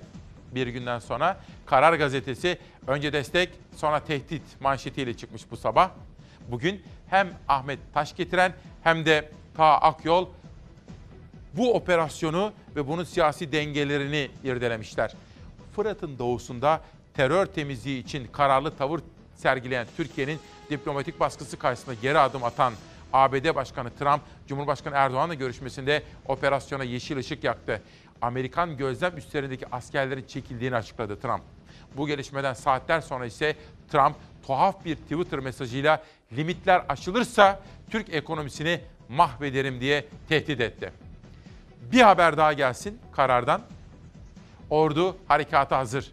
Bugün Sözcü gazetesine baktığım zaman da Emin Çöleşan iktidarın Suriye politikasını eleştiriyor ve bu iktidarın hatalı tercihleri nedeniyle Suriye konusunda bizim adeta Orta Doğu bataklığına saplandığımızı ifade ediyor Emin Çöleşan. Ordu harekata hazır. Türkiye sınır ötesi operasyona yönelik tüm hazırlıklarını tamamladı. ABD askerleri iki gözlem noktasını tahliye ederken Türk Silahlı Kuvvetleri'ne bağlı birlikler sınırda konuşlandı. Mehmetçik artık vur emrini bekliyor dedi. Son bir gazete gelsin, Milli Gazete. Milli Gazete bugün enflasyona üçlü darbe manşetiyle çıkmış. Elektrik ve doğalgaz başta olmak üzere temel giderlere yapılan yüksek zamların ardından enflasyonda ciddi düşüş yaşandı. Dün geceden itibaren peş peşe yeni zamlar yapıldı denilmekte efendim. Bu arada saatler 8.12. 8.12'den 8.13'e doğru hızla yol almakta. Biz bu arada her zaman emeğe, emekçiye saygı duyduk. Alın terine saygı duyduk öyle değil mi? Soma'daki işçilerin yanındayız. Ankara, Ankara, bu sesimizi, bu gelen madencinin ayak sesleri. Aslında bugün Eylül'ün okula gitmesi gerekiyordu. E, babasının tazminatının peşindeyiz. 5 yaşında bir çocukla zor olmuyor mu? Çok zor. 5 yaşındaki Ayşe Eylül Eralkan geceyi yaşıtları gibi sıcacık yatağında değil, yanındaki oyuncak bebeğiyle bu arabanın arka koltuğunda geçirdi. Hakkını arayan, söz verilmesine rağmen 5 yıldır tazminatı ödenmeyen 3500 madenciden biri onun babası. Eylül de babasına destek için annesiyle birlikte oradaydı. Arabayı alıp gideceğim, eşim burada kalacak. Dönmesin. İstemiyorum tazminatını almadan gelmesin. İşçiler de aileleri de sesleri duyulana kadar mücadelelerini sürdürmekte kararlı. Niye buradasınız? Gecenin bir vakti, akşamın bir vakti. Niye buradayız? Tazminatlarımız için buradayız. Zor olmuyor mu peki? E, zor oluyor. Yağmurun altında zerzebil. Her şey zor yani. Siz peki her gün burada olacak mısınız? Evet, burada olacağız her gün yani. Evet. Vazgeçmiyorsunuz. Vazgeçmiyoruz. Tazminatlarımızı ödemeyince vazgeçmiyoruz. Bu yoldan dönmeyiz. Yağmur çamur demeyiz. Biz bu yoldan dönmeyiz. Cumartesi günü 3500 maden işçisinin tazminatları için yola düştü Soma'dan. 50 maden işçisi ve 10 sendikacı. Ankara'ya yürümekte amaçları. Ancak 5 kilometre sonra Kırkağaç'ta karşılarında polisi ve jandarmayı buldular. Sayın Komutan, Anayasa Mahkemesi, Anayasa Mahkemesi'nin kararını okuyoruz. Yani biz okuduk. Bize Anayasa Biz okuduk, sizin okumanıza gerek yok. Süleyman Soylu buradan açıkça söylüyor. Şu kadar vicdanın varsa bu yürüyüşe engel olma. CHP Grup Başkan Vekili Özgür Özel de işçilere destek veriyor. Buradan Süleyman Soylu'yu da uyarıyoruz. Maden şehitlerinin aziz hatıraları karşı daha fazla saygısızlık yapmayın. CHP Manisa milletvekilleri Ahmet Vehbi Bakıroğlu ve Bekir Başevirgen işçileri ziyarete gitti. Bu tazminatlar sizin ananızın ak sütü kadar sizlere helaldir. Gördüğünüz gibi çadırda kalacağız bu akşam. Yağmur e, alan bereketinden. İnşallah biz de bereketlerle döneceğiz geri. Haklarını arayan maden işçileri yürüyüşe devam etmekte kararlılar ve durduruldukları alanı terk etmiyorlar. Üçüncü günün gecesinde hava şartları zorlaştı. Çünkü yağmur başladı. İşte geceyi geçirecekleri çadırları şu anda işçiler hazırlıyorlar. Devam. Direnmeye devam. Ellerinde fenerlerle yağmurun altında hazırladılar geceyi geçirecekleri çadırları. Kartonlardan yatak yaptılar kendilerine. Dün gece bayağı bir soğuktu. Uyuyamadık. Ee, üşüdük. Kesinlikle geri dönmeyeceğiz. Ya tazminatlarımız hesabımıza yatacak ya da geri dönüş yok. Çünkü çocuk çocuklarımızın artık yüzünü bakacak halimiz yok. Çocuğumuz okula giderken artık para yok demekten usandık. Bizi bu durumu düşürenler utanması lazım da. 13 senelik madenciyim. Tazminatımın üzerine çökmeye çalışıyorlar. Şu zor şartlarda e, hakkımızı aramaya çalışıyoruz. Şu ana kadar engellendik. Burada kaldık yağmurda, soğukta. Hakkımızı sonuna kadar arayacağız. Her zaman alın terine saygılıyız ve emekçinin yanındayız. Merve Görgün ve Ayhan Dursun şu anda Kırkağaç'ta. Evet Merve günaydın ve seni de kutluyorum. Kameraman arkadaşlarıma selamlar. Madencimizin yanındasın. Bize bir anlatır mısın olup biteni, geceyi nasıl geçiriyorlar ve ne yapacaklar? Şimdi öncelikle geceyi nasıl geçirdiklerinden bahsedelim. Biz buraya dün akşam geldik ve dün akşam geldiğimizde yağmur başlamıştı. Gelir gelmez de ilk iş olarak madencilerin konakladığı yere geldik. Kırkağaç mevkiindeler şu anda. Ee, çok fazla yağmur yağdı dün gece. Dün gece yine çadır getirdiler. Çadırları kurdular hemen sol tarafta. Tabii yağmurdan koruyamazdı o çadırlar onları. Branda ile kapattılar üzerlerini ancak e, belki de 3 gecedir buradalar madenciler ve 3 gece boyunca en zor gecelerini geçirdiler. Çünkü dediğimiz gibi çok fazla yağmur yağıyordu. Çadırların üzerlerine kapattıkları brandalarda da gece boyunca su doldu ve yine o işçilerin e, üzerine döküldü e, sular. Şimdi biraz süreçten bahsedelim aslında. 301 madencinin hayatını kaybettiği Soma faciasının ardından belli zaman aralıklarıyla 2831 maden işçisi işten çıkarılmıştı. O dönem tazminatlarının ödeneceği sözü verildi. Dönemin başbakanı yani şimdiki Cumhurbaşkanı, Enerji Bakanı ve Türkiye Kömür İşletmeleri tarafından ancak 5 yıl oldu. Hala işçiler, maden işçileri tazminatlarını alamadılar. Madeni işleten holdingin başka bir olaydan dolayı mal varlığına TMSF el koydu. Mal varlığını satıp tazminatlarını ödeyeceklerdi. Ancak o süreye e, maden iş devreye girdi ve tazminatları 36 aya bölündü. Böylece satışta durdurulmuş oldu. Şimdiye kadar sadece e, tazminatlarının 3 taksidini alabildiler. Yani çok cüzdü bir miktar aslında. E, iş mahkemesine gittiler, alacak davası açtılar. Alacak davasını kazandılar. Türkiye kömür işletmelerini sorumlu tuttu e, mahkeme. İcra başlatıldı. E, ancak e, onun sonucunda varlık tazminatlarını ödemeye yeterli değil gerekçesiyle e, işçiler yine tazminatlarını alamadılar. Sonuç olarak sadece çok cüzi miktarı aldılar ve 5 yıl boyunca da Şimdi e, tazminatlarını alamadılar dedik. Bu süre 30 Kasım'da zaman aşımına uğrayacak ve böylece hiç tazminatlarını alamayacaklar. Aslında e, eylemlerine daha doğrusu yürüyüşlerine yeni başlamadılar. 6 aydır aslında e, tepkilerini dile getiriyorlar. Haklarını istiyorlar. Ancak e, yetkililerle görüşmek istiyorlar. Dilekçe yazıyorlar ancak hiçbir sonuç alamıyorlar. Son çare olarak da işte cumartesi günü e, yürüyüşe başladılar Ankara'ya doğru. Enerji Bakanlığı'nın önüne gideceklerdi 15 Ekim'de. Orada olmak istiyorlardı. Enerji Bakanlığı'ndan randevu istediler ancak ona da cevap alamadılar. E, son olarak şunu söyleyelim. Yeni bir gelişme daha var. Bugün 3 maden işçisi, 2 de sendika üyesi, sendika başkanıyla dahil e, Ankara'ya gidecekler ve yarın e, siyasi partilerin temsilcileriyle ve Enerji Bakanı'nın yardımcısıyla görüşecekler. E, o görüşme sonucunda ya tazminatlarını alıp bu eyleme yürüyüşe son verecekler ya da e, aksi gerçekleşirse eylemlerine yürüyüşlerine devam etmekte kararlılar. Peki Merve çok teşekkür ediyorum. Arkadaşlara selamlarımı, saygılarımı ilet lütfen. Bu arada bir tek şunu merak ediyorum. Merve ben de araştıracağım. TMSF genellikle, genellikle değil bugüne kadar hep öyleydi. Çalışanların haklarını ödüyor. Burada hiç daha sorun çıktığını görmemiştik. Burada sorun nereden çıktı onu bilmiyorum. Ben de bugün bir araştırayım onu. Galiba sendikadan mı yoksa o şirketten mi? Onu da bir anlamak istiyorum. Anlayıp sizlere de bilgi vereceğim. Efendim yerel gazetelere geçeceğim. Ama hani sizlere hep diyorum ya ben. Tecrübe en değerli şey. İnsanların yaşadıklarından almamız gereken dersler var efendim. İşte yine ülkesini çok seven bir insan, bir büyüğümüz Hayri Mit, hayat dediğin kendi hayat tecrübelerinden derlediği bilgileri yazmış. İyi ki de yazmış. Bana da imzalayarak yollamış. Hayri Mit'e de bu kitabı için teşekkür ediyorum. Bugün gazetelere Gaziantep Olay Gazetesi ile başlıyorum. 600 bin öğrenci uyuşturucu tehlikesinde. Veliler Emniyet Müdürü Cengiz Zeybe'ye seslendi. Gaziantep'te uyuşturucu satıcısı ve torbacılara yer yok diyor. Okul önlerinde özellikle alınan güvenlik önlerim, önlemlerinden bahsediyor. Gazetede ayrıca hububatçılar yüksekten uçuyor diye bir haber görüyorum. Ocak-Eylül döneminde 6 milyar 661 milyon dolarlık hububat bakliyat ihracatı yapıldığını görüyorum buradan. Yine bir olay gazetesi bu kez Gaziantep'ten Kayseri'ye geçiyorum. Çiftçiler MHP'ye dert yandı.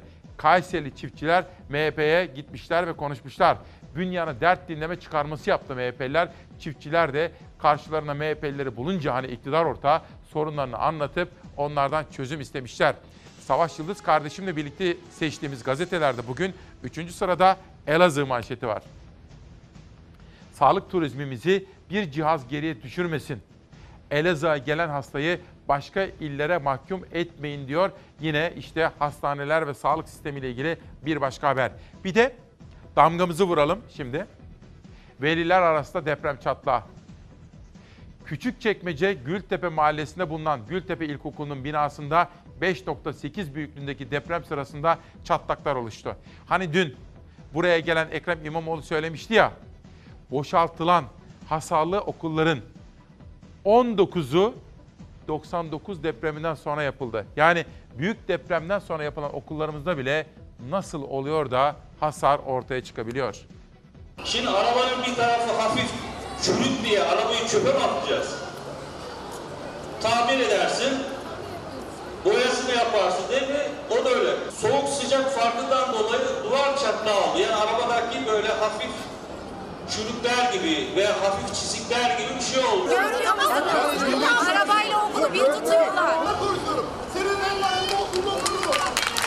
Evet, benim evladım bu okulda okuyor. İşte bu örnek velileri çileden çıkardı. Kolonları parça parça dökülen okul için ilçe Milli Eğitim Şube Müdürü çizik araba örneği verdi. Ortalık karıştı. Veliler çocuklarının derse girmesine izin vermedi. Burada güçlendirme yapıldı. İşin erbabı olan profesörlerimiz inceleme yaptı. Burada hiçbir risk yok. Benim çocuğum giriyor bu okula, valinin çocuğu değil. Önce ben göreceğim raporu. Ama bakın hanımefendi, insanların aklıyla oynuyorlar, okula sağlam diyorlar. İstanbul Küçükçekmece'deki Gültepe İlkokulu'nda oluşan hasarlar için 4 Ekim'de inceleme yapıldı. İlçe Milli Eğitim Şube Müdürü İsa Kanıcı'ya göre o incelemede risk tespit edilemedi ama veliler raporu görmek istedi. Biz vermiş rapor göstermiyorlar. Biz raporu görmek istiyoruz. Bu durumda içeriye çocuk almak akla, akla zarar veriyorum ya. Çocukları için endişelenen velileri sözle ikna etmeye çalıştı şube müdürü Kanıcı. Ancak otomobil örneğiyle veliler tatmin olmadı. Çocukların derse girmesine izin vermediler. Asla gönderemem o raporu görmeden. Bana o güvenceyi vermek zorundalar. Hepimize vermek zorundalar. Yani can ve mal güvenliği diyoruz ya efendim. Dış medyaya da bakacağım, krize de bakacağım ve bugün bir konuğum da olacak. Ama bakın milli mücadelede eşme Doktor Burhanettin Şenli tarihi önemli fotoğraflar eşliğinde önemli bir kitap yazmış efendim. Ve işte atamızın da fotoğrafı orada var. Bu arada Mehmet Genç, Sinop E tipi kapalı cezaevi. O da bana duygu ve düşüncelerini yazmış. Kendisine de teşekkür ediyorum. Ve ülkemizin kurucu önderi biliyorsunuz Ekim ayındayız ve 29 Ekim Cumhuriyet Bayramı'na doğru hızla gidiyoruz. Hikmet Özdemir'in kitabından da alıntılar yapacağım. Dünyanın gündeminde ne var bakınız. Burada Financial Times gazetesi Trump'ın Türklere yol açtığını söylüyor. Ve Trump'ın Türklere yol açtıktan sonra karşı karşıya kaldığı Washington'daki baskıları analiz olarak yazmış Financial Times gazetesi. Gazetenin sürmanşetinde Putin'in doğum günü kutladığını biliyorsunuz sporcu bir kişilik aynı zamanda dünkü doğum gününü de kutladığına dair bir haber veriyor. Oradan Independent gazetesine geçelim Financial Times'tan ve dünya çapında özellikle gençler ve duyarlı vatandaşlar iklim değişikliğini protesto ediyorlar ve diyorlar ki efendim eğer şimdi zaten yeterince geç kaldık gereken önlemleri almaz, gerekli adımları atmaz isek dünya ileride yaşanamayacak hale gelecek. İklim değişikliğine dikkat çekmek için sokaklara çıktılar, gösteri düzenlediler. Dünyanın dört bir yanı iklim değişikliği protestolarına işte böyle sahne oldu. Yok Oluş İsyanı adlı bir grup gelecekte yaşanacak ekolojik felaketlere dikkat çekmek istedi. İklim değişikliğine karşı protesto ilk günde dünyada yayılmaya başladı. İngiltere'de binlerce insan sokaklara çıktı. Bir grup oturma eylemi düzenlerken bir başka grup renkli kostümlerle yürüyüş gerçekleştirdi. Londra'da kırmızı kostümlü göstericiler dikkat çekerken New York'ta da bronz boğa heykeli kırmızı boyayla boyandı. İngiltere'de 270'e yakın göstericinin gözaltına alındığı öğrenildi. New York'ta ise 85 kişi gözaltına alındı. İklim değişikliği protestolarının bir diğer adresi Fransa oldu. İklim için, çevre için acil önlem pankartları açıldı. Avustralya'da da binlerce gösterici sokaklardaydı. We don't want to disrupt people's lives. What we want is for the government to act. Eylemlerin iki hafta boyunca devam etmesi bekleniyor. Hani uyum, entegrasyon çok önemli. Hürriyet Daily News gazetesinde Barçın Yinanç'ın da röportajı var efendim. Almanya'daki entegrasyon çalışmaları, yükselen ırkçılık, faşizm ve toplumun entegrasyonu. Barçın Yinanç'ın o röportajını okuyunca ben şunu düşündüm. Bizim Almanya'daki Türklerimizin uyumu için neler yapıldı yapılmadı? Peki biz Suriyelilerin uyumu için neler yaptık neler yapamadık? Gereken mesela bence bir bakanlık bile kurulabilir bu konuda. Çünkü büyük bir sorun. Geçmişten günümüze Baba'nın izinde Mehmet Şahincileroğlu bir meslek büyüğümüzün yazdığı kitap ve bana da imzalayarak yollamış. Kendisine de çok teşekkür ediyorum efendim. Bu arada yediğimiz içtiğimiz bizim nasıl birisi olduğumuzu belirliyor. Yavuz Dizdar, bilime giden yol bağırsaktan geçer diyor. Ve sosyal medya manşetleriyle gündeme hep beraber bakmayı sürdürelim. Metin Gürcan ve olası harekat için ABD askerleri Tel Abyab Resulayn hattından çekiliyor. Şimdi gözler hava sahasında. Acaba ABD hava sahasını açacak mı? Çünkü harekatın olmazsa olmazı bu. Hava sahası açılırsa harekat önce uçakların, İHA'ların kritik hedefleri vurmasıyla başlar diyor. Gerçekten de Türkiye özellikle insansız hava aracı yapımında ve teknolojisini kullanmada çok önemli inisiyatif aldı efendim. Bu askerlerimize ve polisimize çok önemli bir imkan sağlıyor. Selçuk Bayraktar, güvenlik güçlerimizin ayağına taş değmesin. Tam bağımsız, güçlü Türkiye diyor ve terörle mücadelede insansız hava araçlarının yardımını da gösteren bir videoyu paylaşmış TRT Haber. Oradan Kemal Öztürk'e geçelim. ABD'ye sırtını dayayıp bölge halkına zulmeden sosyalist PKK şimdi ABD bizi sattı diye feryat ediyor. Ne bekliyordunuz? Ne bekliyordunuz ahmaklar? Bu bölgede Arap, Türk, Fars ve diğer Kürtler PKK, YPG'ye asla hayat hakkı tanımayacak o derece zulüm yaptılar diyor. Yani aslında işin özü şu, emperyal güçlere güvenerek politika belirleyemezsiniz. Çıkış ve çare Gazi Mustafa Kemal Atatürk'ün söylediği gibi tam bağımsız Türkiye'den geçiyor. Kerimcan Kamal, Suriye öyle bir bataklık ki kiminle vuruşacağımız belli değil. Kaypak müttefik Amerika'nın PKK, PYD, SDG'siyle mi? Kimin yarattığı belirsiz cihatçı psikopatlarla mı? Bir füze attırdılar Rus Esad'la mı? Kaç yıl kalınacak? Bu iş hangi parayla yapılacak? Kaç canımız yanacak diye soruyor. Bugün Emin Çöleşan da Sözcü'deki yazısında iktidarın dış politikasını eleştirirken aslında Suriye ve Orta Doğu bataklığına girdiğimizi ve iktidarın hatalı tercihleri nedeniyle bedel ödediğimizin altını çiziyor. Şamil Tayyar, bu kez iktidara bakıyoruz. Türkiye hem ABD hem içerideki yandaşlarının oyalama taktiklerini ters yüz etti. İsrail benzeri butik bir PKK devleti kurulması projesine karşı geliştirilen yeni strateji ABD'yi sınırdan çekilmeye zorladı. YPG'yi panikletti. Bu kararlı tavır daim olsun, Rabbim korusun diyor. Gerçekten de Amerika'nın Bölgede yeni bir kukla devletçi kurma projesi var mı yok mu? Bu da üzerinde ciddiyetle durulmayı hak ediyor. Muharrem İnce, Türkiye Büyük Millet Meclisi Başkanı Mustafa Şentop, anayasa değişiklikleri sonrasında Türkiye Büyük Millet Meclisi'nin eskiden sahip olup da şimdi olmadığı yetkinin ne olduğunu soruyor. Dün Hürriyet'e röportaj vermişti ve bunu sormuştu. Ya ne oldu? Hani eskiden ne vardı da şimdi yok? Muharrem İnce hatırlatıyor. Eskiden Türkiye Büyük Millet Meclisi Başkanı Cumhurbaşkanına vekalet ediyordu ve devleti yönetiyordu. Şimdiki meclis başkanı kaybettiği yetkiyi bile bilmiyor diyor Muharrem İnce. Bir de tarım üreten Türkiye manşeti gelsin. Bir ülkenin yerli tarım ürünü çok değerlidir. Sanayi ülkesi olarak bildiğimiz Fransa çok değerli üzüm bağlarını jandarma devriyesiyle koruyor. Bakın üzüm bağlarını jandarma devriyesiyle koruyor. Bizim ülkemizde korunacak öyle değerli tarım ürünleri ve tarım toprakları var ki ama koruyor muyuz diye soruyor. Bir de ekonomiye dair. Hani zam zam zam diyoruz ya. içerideki uçak bilet fiyatlarına dair bir düzenleme. Yeni Şafak'tan. İç hat uçak biletlerinde tavan fiyat bayram ve özel gün ayrımı yapılmadan tek yönde 450 lirayı aşamayacak diyor efendim. Bir de hep takipçi olduğum temel konulardan bir tanesidir. Çocuklarımızı biz devlet yurtlarında barındırmak durumundayız. Onları ne olduğunu bilmediğimiz, güvenemediğimiz, amaçlarının ne olduğu hiçbir zaman tam olarak anlaşılamayan hiç kimseleri, herhangi bir tarikat, cemaat, hiç kimsenin yurduna bırakamayız. Dün çok konuşmuştuk. KHK ile kapatılan dernek ve vakıfların yurtları ya da nerelerin yurduysa artık KHK ile kapatılmış. Bunları aslında devletimizin üstlenmesi gerekiyordu. Ama ne olmuş biliyor musunuz? KHK ile kapatılan yurtlar başka dernek ve vakıflara verilmiş. CHP soru önergesi verdi, vakıf ve dernekler tarafından açılan, işletilen yurtların sayısını sordu. Milli Eğitim Bakanı cevapladı. Kararnameyle kapatılan 848 yurttan 769'unun dernek ve vakıflarca işletildiği anlaşıldı.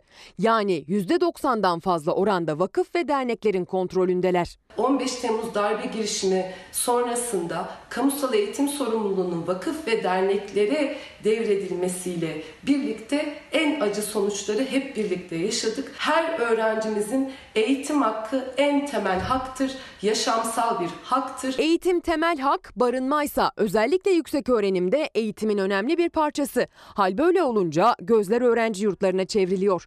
Öte yandan dar gelirli için evladının barınma masrafları önemli bir kalem. Yaşanılan hayat pahalılığı, sosyoekonomik eşitsizlikler nedeniyle yoksul aile çocuklarının her geçen gün eğitimden çekildiğini hep birlikte görüyoruz. 23 Temmuz 2016 yılında çıkarılan olağanüstü hal kapsamındaki kanun hükmündeki kararnameyle dernek ve vakıflarca işletilen pek çok öğrenci yurdu kapatılmıştı. CHP'li İstanbul Milletvekili Sezgin Tanrıkulu, KHK'nın 3. yılında kapatılan yurtların durumunu soran bir soru önergesi yöneltti meclise. Önergeye Milli Eğitim Bakanı Ziya Selçuk cevap verdi. Buna göre bugün Türkiye genelinde dernekler tarafından işletilen yurt sayısı 2642. Vakıflar tarafından işletilen özel öğrenci yurdu sayısı ise 393. Eğitim, sağlık nasıl en temel haklarımız arasındaysa barınma da en temel haktır ve mutlaka ve mutlaka kamu erkinin sorumluluğunda yürütülmelidir. Bakanın cevabına göre KHK ile kapatıldıktan sonra barınma hizmeti vermeye devam eden yurt sayısı ise 848 ve bu yurtların sadece 79 tanesinin işletmesi devlete verildi. Kalan 769 tanesi vakıf ve derneklerin kontrolünde.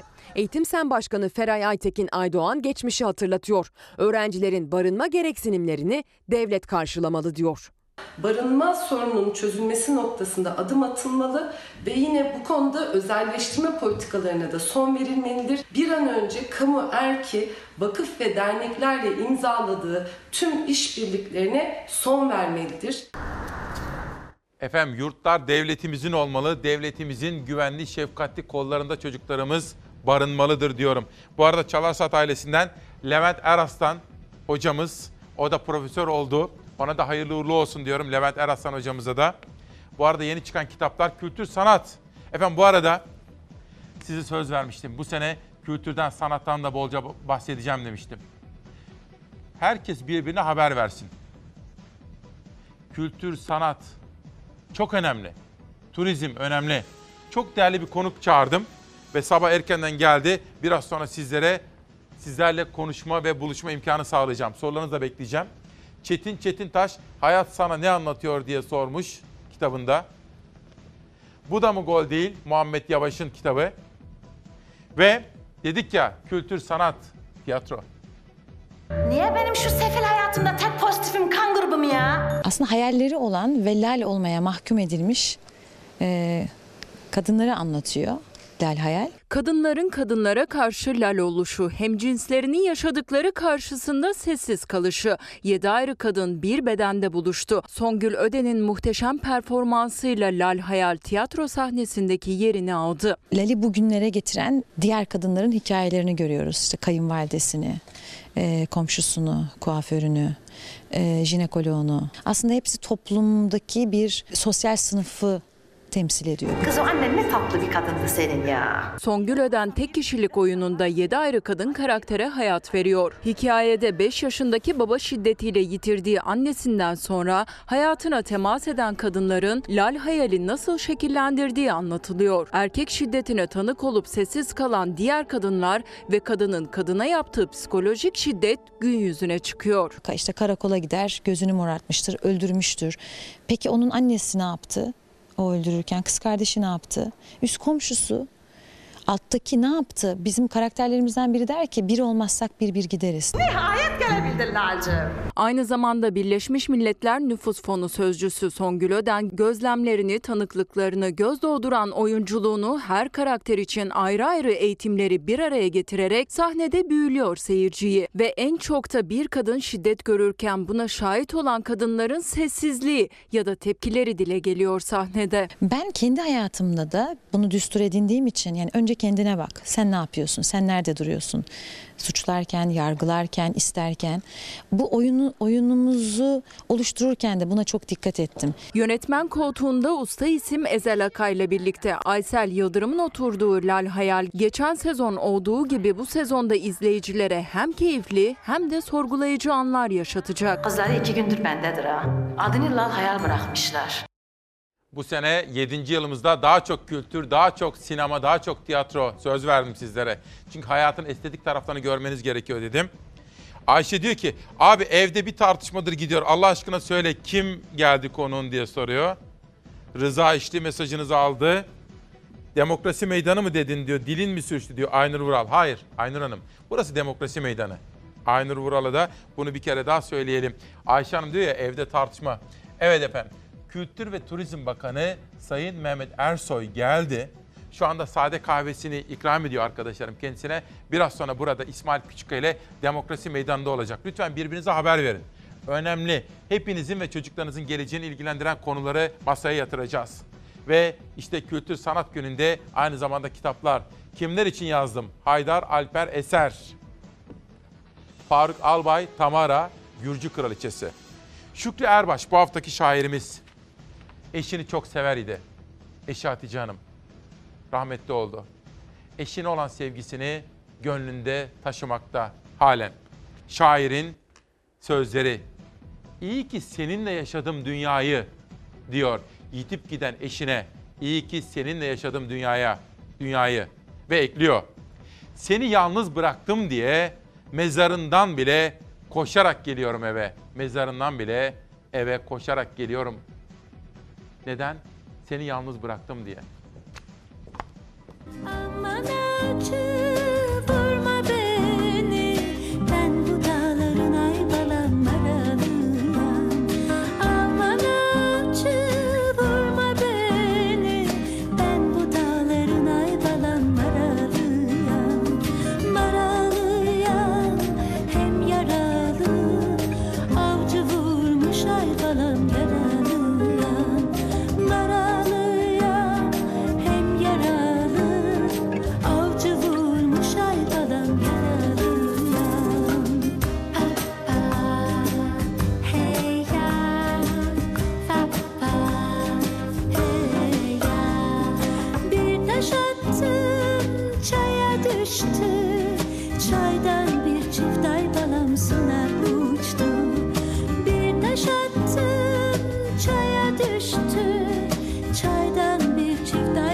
su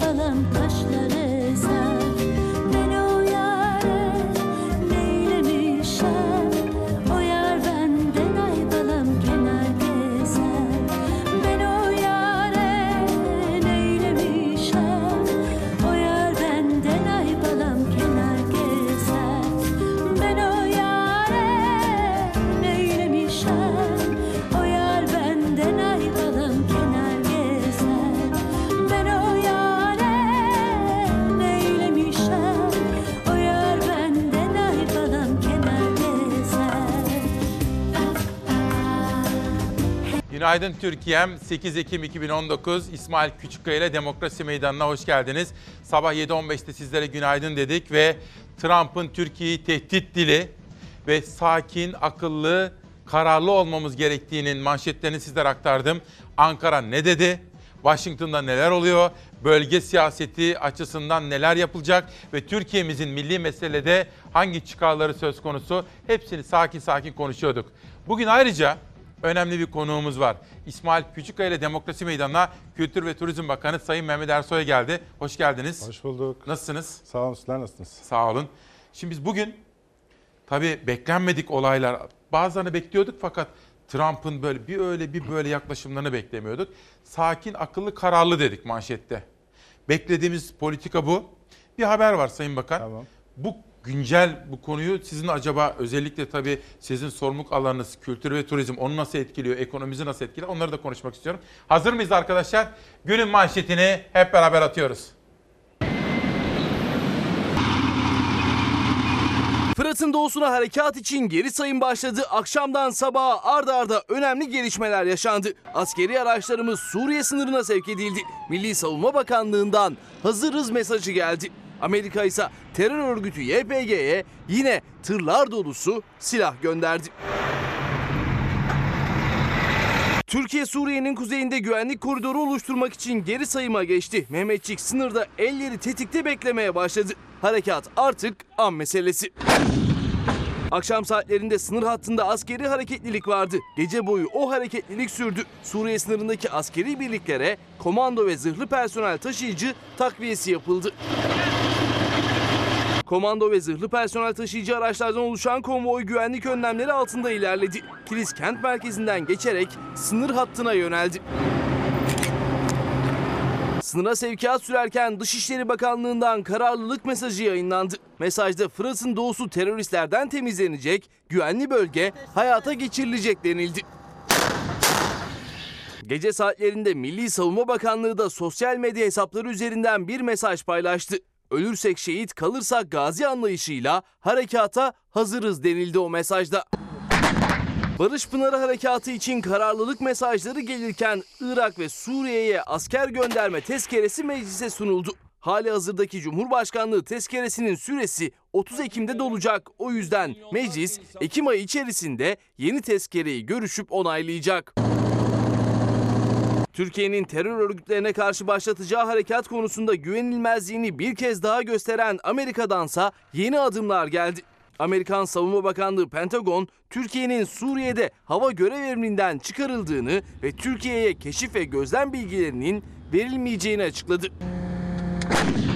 Terör örgütü YPG'ye bugüne kadar yüzlerce tır gönderen ve YPG'li teröristlere iten Amerika, Türkiye harekat için geri sayarken skandal bir hamle daha yaptı.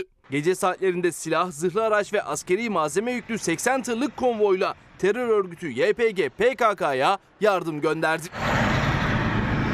Terör örgütü YPG PKK'nın işgal ettiği alanda ilerleyen tırların kasalarının kapalı olduğu, açık olan bazı tırlarda ise arazi araçları ve beton bloklar bulunduğu görüldü. Bu sevkiyatla birlikte Amerika'nın son bir hafta içinde Suriye'nin kuzeyine sevk ettiği tır sayısı 600'e yaklaştı.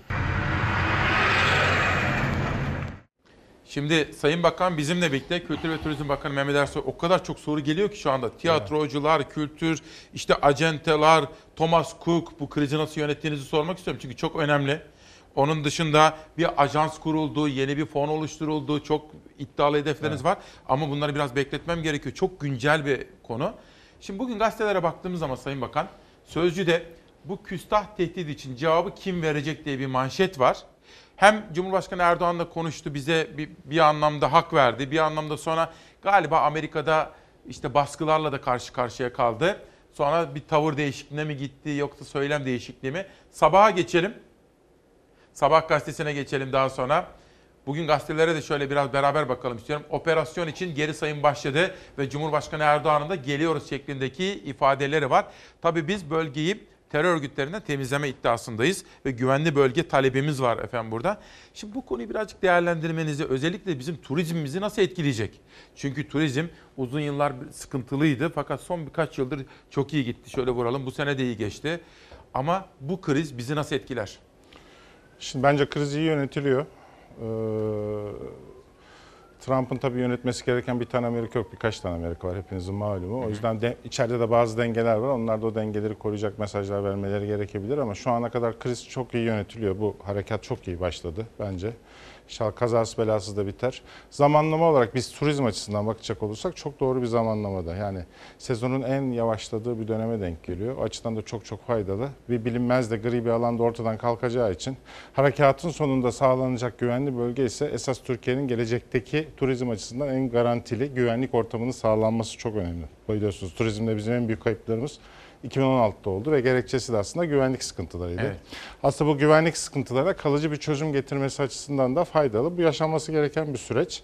İnşallah en az kayıpla en az da hayatta Türkiye çok doğru bir zamanlamayla turizm açısından bakacak olursak diyorum. Çok doğru bir zamanlamayla bunu aşacak diye düşünüyorum. Ben ana bir sıkıntı olacağını düşünmüyorum. Hatta bundan sonrası için de çok net bir e, gri alanları kaldıran bir netlik kazandıracağını turizm açısından düşünüyorum. Ben İnşallah başarıyla biter. Turizm açısından da önümüzdeki olası şüpheler de kalkmış olur diye Yani düşünüyorum. sizin sözlerinizden anladım. Güvenli bölgeyi kurduktan sonra Türkiye'deki Suriyeliler oraya gidince de Türkiye'nin gelecekteki turizm hedefleri açısından olumlu Yani olur. içeri hep sızma oluyordu biliyorsunuz. Suriye sınırından hattından ne kadar kollarsanız kollayın. Dünyanın en büyük sınırlarında, kara sınırlarından biri. Şimdi ne yaparsanız yapın. Oraya siz güvenli bir bölge yapmadığınız zaman iki tarafın da kontrol edebileceği bir bölge yapmadığınız zaman karşı taraf zaten kontrol etmiyor. Bütün yük bizim tarafta biliyorsunuz. O tampon bölgede güvenliği kalıcı bir şekilde sağladığınız zaman zaten turizmin istediği kalıcı bir güvenlik. Ortada hiçbir soru işareti kalmasın, ileriye dönük bir tehdit kalmasın, olasılık da kalmasın. O olasılığı da kaldırmış oluyorsunuz. Hem uzun vadeli yatırım yapan yapın, yatırımcılar açısından da faydalı. Hem de zamanlama olacak bakarsanız satışların en düşük olduğu, turizm hareketlerinin en düşük olduğu bir döneme denk geliyor. O açıdan hani ben en doğru zamanlama diye düşünüyorum şu an açıdan. Trump'ın bu ikircikli tutumlarını biraz iç siyaset için mi görüyorsunuz? Yani kendi içinde bir sürü dengeler var Amerika'nın. Yani sonuçta o, o dengeleri de idare etmek zorunda, o dengeleri de sağlamak zorunda diye düşünüyorum. Yani bu harekat için de yapılamaz deniyordu. Ama görüyorsunuz harekat başlıyor şu anda. O açıdan çok doğru yönetildiğini düşünüyorum şu an. Peki. Bir de ekonomi sorusu efendim. Bugünün gündemine şöyle baktığım zaman bir de Evet. ekonomi. Ya tabii siz turizm Türkiye'nin aslında bacası sanayi ve Türkiye'nin bence en çok eğilmesi gereken konu. Çünkü istihdam mesela kışın işsiz kalıyoruz diyen turizmcilerin de soruları var. Onları da soracağım. Bunları kaldıralım arkadaşlar. Bir de ikinci tur gazetelerde Dünya Gazetesi'nin manşeti vardı. Onu da bir okumak isterim Sayın Bakan'la birlikte. Bugün sakin, akıllı, kararlı dedik. Şimdi burada bir telefon markası var. Arkadaşlarımız tabii e, Rütük'ten ceza falan yemeyelim diye. Yani onları biz... Aslında bunları da düşünmek gerekir Sayın Bakan. Mesela burada şi- şimdi aç- apaçık reklamda değil ama biz başkaları kullanmıyorlardı. Yani bu yasaklara uymuyor da biz uyuyoruz ceza yemeyelim diye. Mesela burada yerli Apple fikrimize sahip çıkmak da olur diye bir manşet aslında bu. Şimdi bu reklam değil bu. Rıfat Sarcıklıoğlu Odalar Birliği Başkanı diyor ki fikri mülkiyet hakkına sahip çıkmayan bir ülkenin küresel markası olamayacağını söyledi diyor. Bu hani sizin de uzun zamandır üzerinde çalıştığınız Türkiye'deki geliri artıralım. Türkiye daha zengin turistler için de Nitelikli turistler için. Ha? Nitelikli turiste de Nitelikli turist diyorsunuz. Kişi başına gelir artsın. Bir manşet daha gelsin. Enflasyon. En doğrusu yaşanılan enflasyon. Açıklanan tüm oranlar doğru ama bazıları daha doğru diyor. Ve Dünya Gazetesi yazarı Alaaddin Aktaş bir tartışma var Sayın Bakan. Yani diyorlar ki yaşadığımız enflasyon rakamlarıyla açıklanan resmi rakamlar arasında bir uyumsuzluk var diye bir tartışma var. Enflasyon konusunda. Bir haber hazırladık. İzleyelim. Bir de dolar euro piyasalar nasıl etkilendi sonra onu da yorumlarsınız efendim. Buyurun. Türkiye terör örgütlerine karşı harekata hazırlanırken Amerika Başkanı Trump'tan Türk ekonomisine yönelik küstah mesajlar geldi. Döviz kurlarında dalgalanma yaşandı. Türk lirası %2,5 değer kaybetti. Cumhurbaşkanı Erdoğan Amerika Başkanı Trump'la görüştü. Erdoğan Fırat'ın doğusunda güvenli bölge konusunda Türkiye'nin kararlılığını yineledi. O görüşmede Trump harekata yeşil ışık yaktı. Ancak aradan sadece saatler geçti. Trump haddini aşarak Türkiye'yi tehdit etti. If Turkey does anything out of what they should be doing, we will hit them so hard on the economy. Trump'ın ekonomi üzerinden verdiği küstah mesajlar piyasalarda endişeye neden oldu. Dolar ve Euro'da oklar yukarı yönü gösterdi. Türk lirasının değer kaybı %2,5'e ulaştı. Dün güne başlarken dolar 5 lira 70 kuruş seviyelerindeydi. Trump'ın mesajıyla 5 lira 80 kuruşu aştı. Dolar salı sabahına 5 lira 83 kuruşla başladı. Tıpkı dolar gibi euro da Türk lirası karşısında değer kazandı. Dün sabah saatlerinde 6 lira 26 kuruş civarında olan euro yeni günü 6 lira 41 kuruş seviyelerinden işlem görerek başlattı. Şimdi özellikle Trump'ın akşamki Türkiye'yi de tehdit eden kabul edemeyeceğimiz açıklamalarından sonra dolar 5.82-83'lere geldi. Bugün İsmail Küçükkaya ile Demokrasi Meydanı'na Kültür ve Turizm Bakanı Mehmet Ersoy geldi. Thomas Cook krizi bakın çok önemli. Bu krizi nasıl yönetiyoruz? Bir fon oluşturuldu. Nerede kullanılacak? Türkiye'nin 2023 hedefleri. Turizmdeki emekçi kardeşlerimin kışında çalışabilmesinin önünün açılması gibi sorular. Efendim önce ekonomiyi biraz değerlendirebilir misiniz? Ekonomi, turizmin ekonomiye etkisi, dolardaki artışlar nasıl görüyorsunuz? Şimdi e, ekonomide ciddi bir düzelme aslında başladı. E, ana sıkıntılardan biliyorsunuz kur, kurdaki dalgalanmaydı. Bununla ilgili cari işlemler açısından kaynaklı bu biliyorsunuz. Cari işlemler açısında çok ciddi bir düzelme var. İthalatın, e, ihracatın ithalat karşılama oranı çok yukarılara taşındı. Yani aslında kronik sorunlar e, Maliye ve Hazine Bakanlığımızın yaptığı çalışmalarla hızlı bir şekilde tedavi ediliyor şu anda. Sonuçları da gelmeye başladı. Cari işlemler açığı yıl sonu itibariyle fazla vereceğiz. Siz de biliyorsunuz. Bu da çok çok önemli bir şey. Bir de ikincisi, hani bu bir önemli kriter. İkincisi de bütçe. Biliyorsunuz bütçe disiplini. Bütçe disiplininde Maastricht kriterlerinin altında gidiyoruz. Biliyorsunuz orada 3 olması hı hı. lazım gayri safi milli hasıla oranı. Bizde 2.9 o disipline sıkı sıkıya uyuluyor. O açıdan bakacak olursanız Avrupa'nın ve dünyanın çok çok üzerinde birçok ülkeyle kıyaslandığında. Yani bütçe disiplini bu şekilde giderse ve bizim cari işlemler açısındaki hedeflediğimiz çalışmalar da bu şekilde devam ederse orta vadede ve uzun vadede artık bu tarz e, döviz spekülasyonlu saldırılara maruz kalmayacağımızı ben düşünüyorum ve kalıcı bir çözümünde bunlar. Bunlar manipülatif mi? Öyle mi görüyorsunuz? Tabii o biliyorsunuz o bir ara yapıldı o manipülatif saldırılar yoğun bir şekilde yapıldı. Bir gecede bu kadar oynamalar falan ekonomiyle alakası olan şeyler değil. Bu, yani ekonomistler de biliyor. Bunun önlemleri tek tek alındı. Bunlar için kullandıkları materyaller kapatıldı, düzenlemeler yapıldı ve sonuçlarını da görmeye başladık açıkçası. Ee, bir de tabii turizmin de iyi gidiyor olması ve bizim 2023 hedefleri de çok iddialı. Hani rakamlar yüksek ama kesinlikle başarılabilecek rakamlar. Onları da birazdan açıklarız yani. Hı hı. Öyle yani aslında gerçek dışı rakamlar koymadık oraya. Nasıl başarılacağını da anlatırız. Ama bütün bunlar gerçekleştiği zaman Türkiye cari işlemler fazlası veren bir ülke olmaya devam edecek.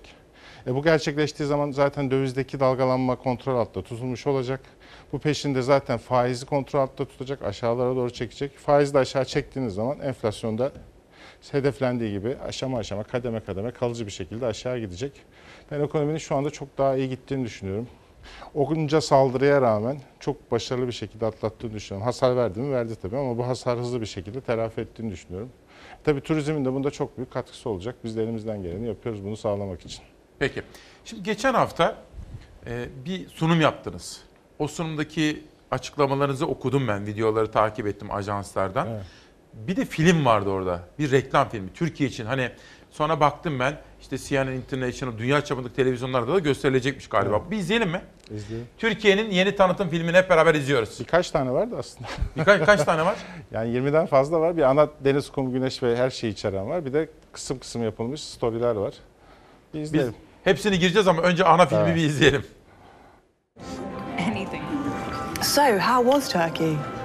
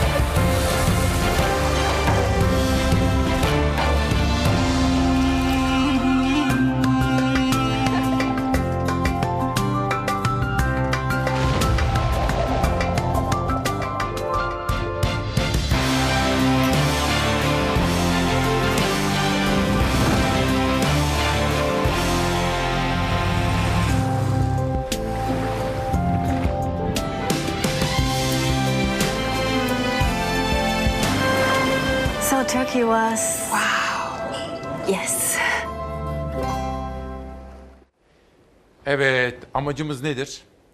Şimdi bakın Tür Türkiye e, dünyanın en fazla turizm potansiyeli olan ülkeler arasında. Yani hepsinin bir arada olduğu bir ülke. Bu özellikle bunu yansıtmak istedik. Çünkü birçok ülke deniz, kum, güneşi ön planda. Kimisinin tarihi eserleri, kültürü, sanatı ön planda. Kimisinin gastronomisi ön planda. Bizde hepsi var. Ama biz bunları doğru bir paketleme yapıp algılatamamışız. Yani dünyaya satmayı, doğru istediğimiz şekilde satmayı başaramamışız. Bu filmin arkasındaki gerçeklik de bunlar.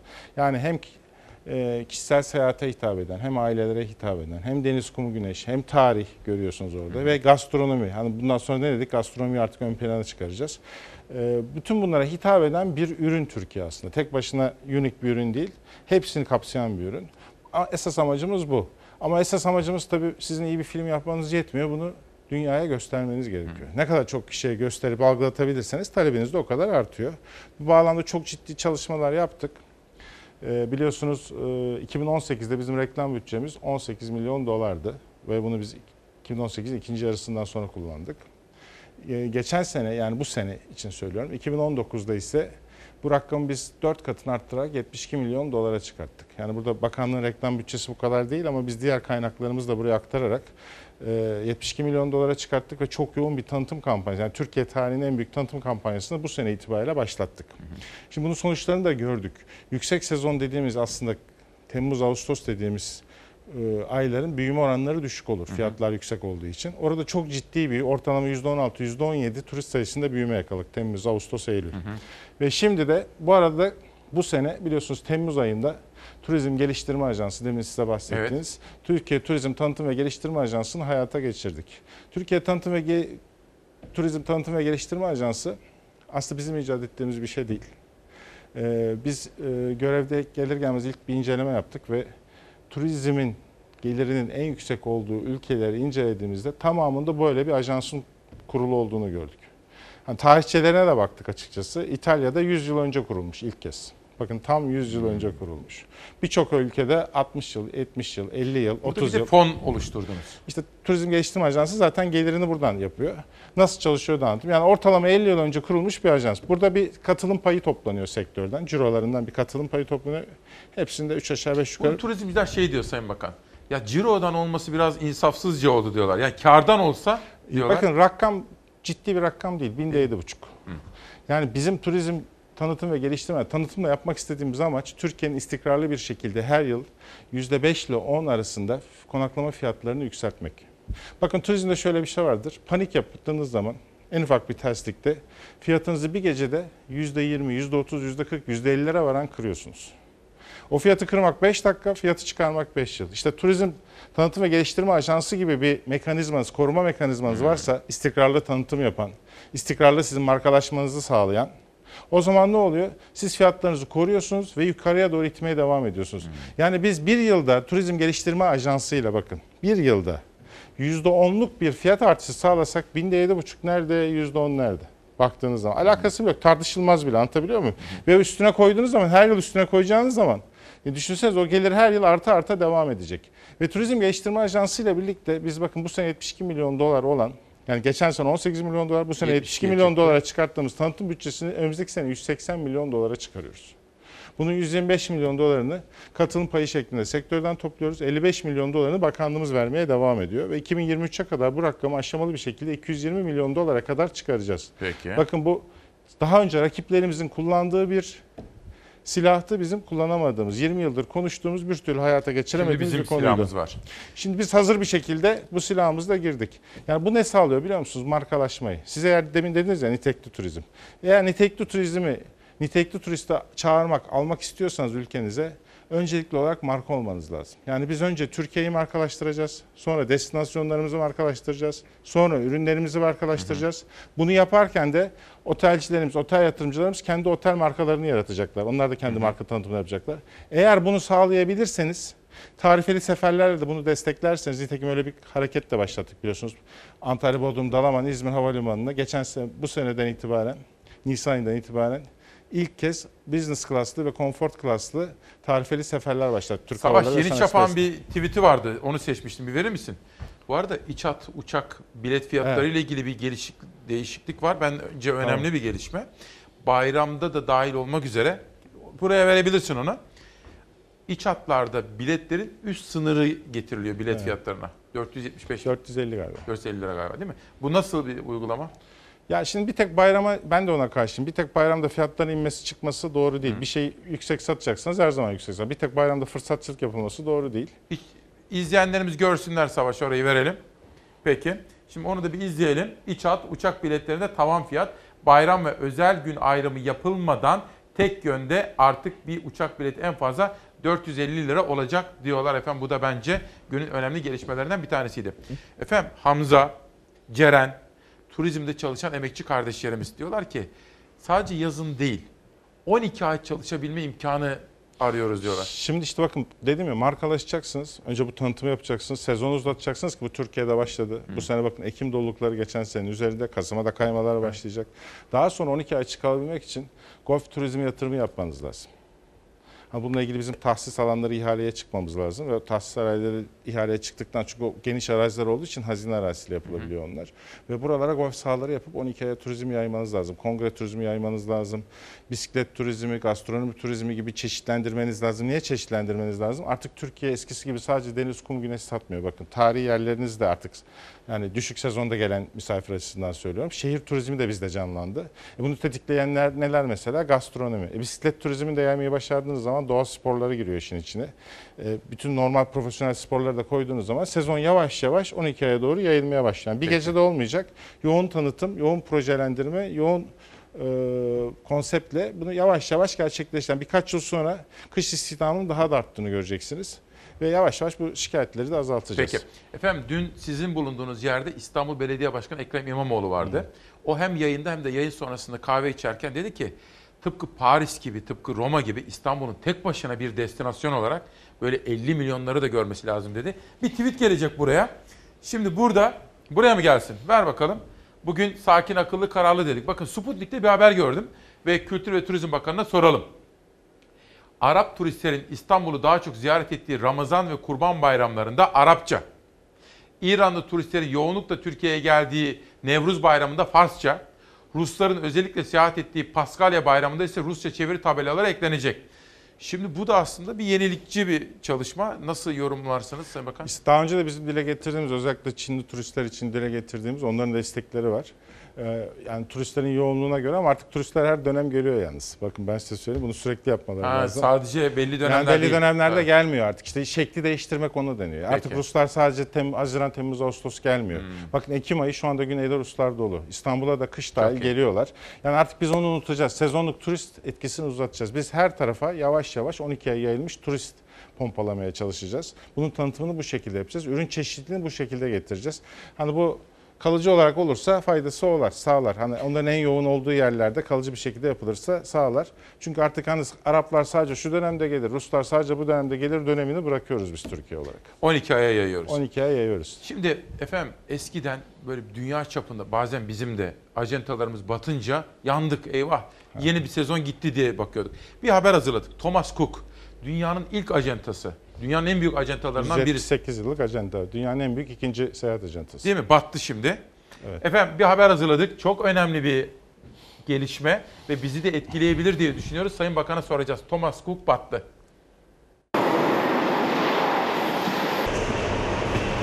Dünyanın ilk tur şirketlerinden biriydi. 178 yıllık bir maziye sahipti. Dev seyahat şirketi battığını açıkladı. On binlerce tatilci tatilini yarıda bırakıp havalimanlarına akın etti. İngiltere merkezli dünyaca ünlü tur şirketi aşırı borçlandı. Bütçe dengesini sağlayamadı. 178 yıllık ticari dev ticari faaliyetlerine son verdiğini açıkladı. Dev tur şirketi Türkiye'de dahil onlarca ülkeye seyahatler düzenliyordu. İflas haberiyle birlikte müşterileri gittikleri ülkelerde kala kaldı. Toplam 150 bin İngiliz tatilcinin ülkelerine geri dönebilmesi için operasyon başlatıldı.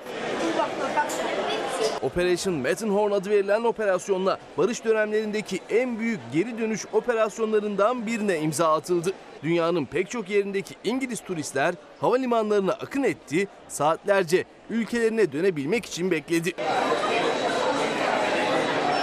Türkiye'de Muğla Dalaman'da bu görüntüler vardı. İngiliz turistleri almak için İngiliz Sivil Havacılık Kurumu tarafından tahsis edilen 12 uçak geldi Dalaman'a. Bakan Şimdi ben size geçenlerde de bunu sormuştum. Bu önemli bir mesele. Hatta sizi aradığımda buraya işte Bahattin Yücel, eski Turizm Bakanları falan herkesin bir fikri var bu konuda. Ben de doğrusu geçmişte şimdi bak Sivil Havacılık eski genel müdürlerinden biri de katılmış da tam şimdi şuna bir bakalım. Şimdi biz mesele şu benim için. Biz bu Thomas Cook, krizinden nasıl etkileniyoruz? Krizi siz nasıl yönetiyorsunuz? Ve bu bizi nasıl etkileyecek? Şimdi şöyle bir görsel de var. Buyurun efendim bu çok önemli bir konu. Şimdi Anlatın. bakın, şimdi Thomas Cook bir gecede sürpriz bir şekilde batmadı. Thomas Cook ne ilk batan seyahat acentası ne bundan sonra da batacak son seyahat ajansı. Yani bu gerçekliği kabul etmemiz lazım. O yüzden biz Temmuz ayında Turizm Geliştirme Ajansı ile ilgili yasayı geçirdik. Burada siz bu tarz krizlerden etkilenmek istemiyorsanız bunun aslında kapak adı arz güvenliğidir. Yani Thomas Cook'un iflas etmesi değildir. Arz güvenliği dediğimiz bir konsept var. Biz arz güvenliğine yatırım yapmamız lazım. Yani nedir bu arz güvenliği? Baktığınız zaman Marmara bölgesinde toplam rezervasyonların %30'u, Ege bölgesinde %65'i ve e, Akdeniz bölgesinde %85'i paket turlarla seyahat ediyor. Aynı şekilde bunun nereye gelmesi gerek diyorsanız bizim 2023'e kadar bu 30-85 bandını %15, %60 bandına getirmek gibi bir hedefimiz var. Yani paket tur oranlarını azaltma, azaltmamız lazım. Yani ne yapmamız lazım? Münferit seyahat oranını arttırmamız lazım. O yüzden demin dedim turizm geliştirme ajansı lazım, tanıtım yap, yapmak lazım, münferit seyahatleri arttırmak lazım. Şimdi kriz nasıl geçti ben size onu anlatayım. Lütfen. 22 Eylül pazar günü Yönetim kurulu toplandı Thomas Cook'un. Bütün kreditörlerle birlikte çok uzun bir toplantı yaptılar. Biz de bu toplantıyı oradaki e, tanıdıklarımız vasıtasında bütün gece takip ettik. Bakın sabah 5'e doğru yaklaşık sabah 5 gibi unofficial yani resmi olmayan bir şekilde kurtarma operasyonunun gerçekleşmeyeceği ve faaliyetlerin durdurulacağı kararı çıktı. Saat 11'de resmi açıklama yapılacaktı. Saat 11'de bunun ve 5'te bu açıklanır açıklanmaz saat 5'i 20 geçe ben e, Maliye ve Hazine Bakanımız Sayın Berat Albayrak'la bir telefon görüşmesi yaptım. Kendisi o sırada Amerika'daydı. E, bu durumu aktardım ve bizim sektör açısından acil bir e, e, turizm kredi destek paketi hazırlamamız gerektiğini söyledim. Rakamlar ve detaylar üzerinde konuştuk. Onayını be- beraber rakamlarda ve kredi konusunda mutabık kaldık. Bakın sabah 5'e doğru gayri resmi bir şekilde operasyonlarını durdurma kararı çıkıyor. Biz 5'i 20 gece ilk eylemimizi yaptık. Kredi destek paketini hayata sokacağımızı söyledik. Saat 11'de o gün yani e, 23 Eylül pazartesi günü saat 11'de resmi açıklama geldi ve saat 14'te ben basın açıklama yaptım ve e, kredi destek paketini hayata geçireceğimizi söyledim. Ve birinci iş biliyorsunuz otelleri yüzdürmek. Hani bu işten zarar görecek olan otelleri yüzdürmek. İkinci iş bizim için önemli olan bundan sonrası. Tam burada bir zarar oluştu tahmini 150 milyon euro gibi biz bir ödenmemiş bir faturayla karşılaşmayı bekliyoruz ama hani o zaten geçmişte kaldı. Bundan sonra bu otelleri yüzdürmek lazım ve bundan sonra da buradan doğacak boşluğu önlemek lazım. Biz salı itibariyle, çarşamba günü itibariyle yani 25 Eylül itibarıyla bunun şimdi bir kapasite kaybı olduğu zaman iki şekilde telafi ediyorsunuz. Ya yeni bir oyuncu sokmanız lazım ya da bunu mevcut oyunculara buradaki kaybolan kapasiteyi paylaştırıp kapasite zararını engellemeniz lazım. Biz ikisini birden yaptık ve bütün hem yeni oyuncu olasılıklarıyla hem de mevcut oyuncularla görüşmeye başladık. Ve tam e, 30 Eylül günü ne kadar mutabakatları sağladık kapasite artışla ilgili. Ve 30 Eylül, 1 Ekim ve 2 Ekim günleri 3 gün boyunca bütün CEO'larını Türkiye'ye, Ankara'ya davet ettik. Ankara'da son yazılı mutabakatları da yaptık. Ve sonuçta da bu kapasite oluşacak riski kaldırdık. Şimdi buradaki Thomas Cook dediğiniz zaman tabii dünyanın birçok noktasından yolcu getiriyor. İngiltere'den getiriyor, Almanya'dan, Belçika, Hollanda vesaire. Şimdi bunun iki tane operatörü var, Nordik ve Rusya. Bunlar zaten operasyonlarına devam ediyor. Evet. Onlar yüzmeye devam ediyor. Diğer bölgelerinde de en önemli, hayati önemli olan kısmı İngiltere. Niye İngiltere'nin hayati önemi var? Şu sebepten dolayı var. Ya İngilizlerin e, oyuncu sayısı az. Yani orada partiyi başka bir yerlere o kaybolan yolcu dağıtma şansınız daha riskli. İkincisi İngilizlerin özellikle Dalaman bölgesindeki pasta payı yüksek. Yani bizim bir bölgemiz çok etkileniyor. Ürün çeşitli yaratamamış, operatör çeşitli yaratamamış. O yüzden İngiltere'ye kons- konsantre olduk ve baktık ki geçen sene yani bu sene 2019'da Thomas Cook'un toplam Türkiye koltukları İngiltere çıkışları Hani sezon sonunu göremedi ama 820 bin ile 850 bin arasında toplam koltuk arzı yapmış. Bunun hepsini kendisi otelde satmamış. Yarısına yakınını da e, internet ajantaları üzerinden satmış. Şimdi demek ki piyasada 820 bin veya 850 bin civarında bir koltuk kaybı var. Biz hemen bunu diğer operatörlerle görüşerek telafi ettik. Ne yaptık? O ekrandaki görüntüye bakacak olursanız. Şöyle bir bakalım bak EasyJet 507 bin. Şimdi- yani bu aslında Thomas Cook'un bize getireceği turist sayısını siz dağıttınız. Evet şimdi bakın burada dikkatli bakacak olursanız EasyJet biliyorsunuz en büyük e, low cost carrier olarak geçiyor. Evet, düşük maliyetli geçiyor. bir- bir hava yolu şirketi de kurdu. Geçen sene 200 bin civarında koltuğu vardı. 210-220 bin civarında koltuğu vardı. Bu sene görüşmeler sonunda 507 bin ek koltuk konusunda uzlaştık kendileri. Yazılı mutabakatımızı yaptık. Yine oradaki en büyük ikinci oyuncu TUI. Ee, onun da e, kapasitesini 325 bin koltuk geçen sene yani 2019'da 2020 arasında arttırma konusunda mutabık kaldık. Eski, oranın en büyük üçüncü oyuncusu şu anda ikinci oyuncu Jettu.com. 325.788 o tam uçak tipine kadar belli ettiği için net sayı veriyor. Onun da kapasite artışlarını garantiledik. British Airways ile görüşmelerimiz çok iyi geçti. Tarifeli seferleri başlatıyor. Hem Antalya hem Dalaman'a Türkiye'ye.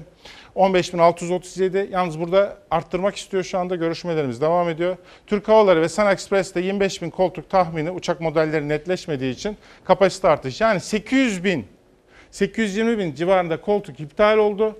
Yerine 1 milyon 198 bin yani yaklaşık 1 milyon 200 bin koltuğu koyduk. Yani bizim bakın ikinci o önlem olarak hedefimiz küçülmek değil bakın. Küçülmeyi önlemek de değil. Bizim Türkiye için çok büyük hedeflerimiz var. Bırakın küçülmeyi biz hedefe uygun büyümek için öngörüyoruz. Yani 825 bin, 850 bin iptale karşı 1 milyon 200 bin, 350 bin de fazla koltukla biz devreye soktuk. Bunlar için biz de çok yoğun bir tanıtım desteği vereceğiz o firmalara. Güzel. Zaten bizim hızlı hareket etmemizden memnun oldukları için devamlı ek seferleri bize kaydırıyorlar. Ayrıca Sivil Havacılık Genel Müdürlüğümüzle de takip ediyoruz. Çünkü ek slotlar gerekecek bunlar için. Hem Thomas Cook'tan iptal edilen slotların bunlara paylaştırılması hem ilave slotlar. Onlarla ilgili de bir sıkıntı yok. Bu işin ikinci aşaması bakın. Evet. Şimdi iki- önce ne yaptık? Otelcileri yüzdürecek için kredi başlattık. Cuma günde biliyorsunuz kredi başvuruları başladı. Onu netleştirdik. İki, boşalan kapasiteyi 2020 itibariyle bir boşluk oluşmaması için büyüme hedeflerimizle uygun bir şekilde yeni koltukların konması. Onu da burada yaptık. Burada EasyJet önemlidir. Çünkü kapasitenin çok büyük bir kısmını e, internet ajantalarına sattırıyor. Yani kendi operatörleri satmıyor. Diğerleri mesela TUI, Jet2 ve diğerleri e, kendi ağırlıklı anladım. kendi operatörlerine sattırıyor. EasyJet, British, Turkish Airlines ve Sun Express ise internet ajantalarına da sattırıyor. Yani pazarda hiçbir boşluk olmayacak şekilde bunu planladık. Şimdi üçüncü aşaması önemli. Sizin bu kadar koltuğu koymanız yetmiyor. Bunları sattırmanız lazım. E, Dün yani pazartesi 7 Ekim itibariyle İngiltere'de ve Almanya'da yani Thomas Cook'un en etkili olduğu iki ülkede çok yoğun tanıtım kampanyaları. Demin size göstermiş olduğunuz tanıtım filmleriyle birlikte bütün oranın ülkenin ulusal televizyonlarında O girmeye filmlerden başladık. bir tane verelim Savaş. Evet. Bir, bir dakika bir daha bir izleyelim de şu filmi.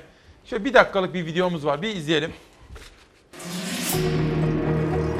This is the zero point in time. Göbekli Tepe is waiting for you in Şanlıurfa. Don't miss it. The brightest city of ancient times.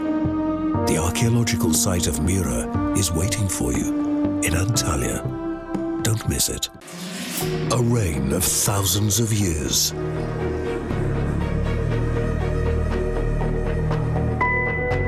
A view worthy of kings is waiting for you at Mount Nimrut. Don't miss it. A history lies within her eyes. The Gypsy Girl is waiting for you at the Gaziantep Zugma Mosaic Museum.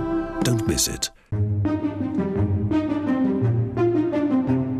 The Dance of Colors, born out of darkness. The Dark Church is waiting for you at the Goreme Open Air Museum. Don't miss it. Wander through the pages of history with enthusiasm. The Library of Celsus is waiting for you in Ephesus.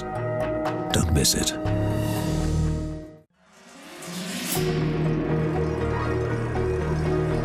Preeminent witness to the history of the world.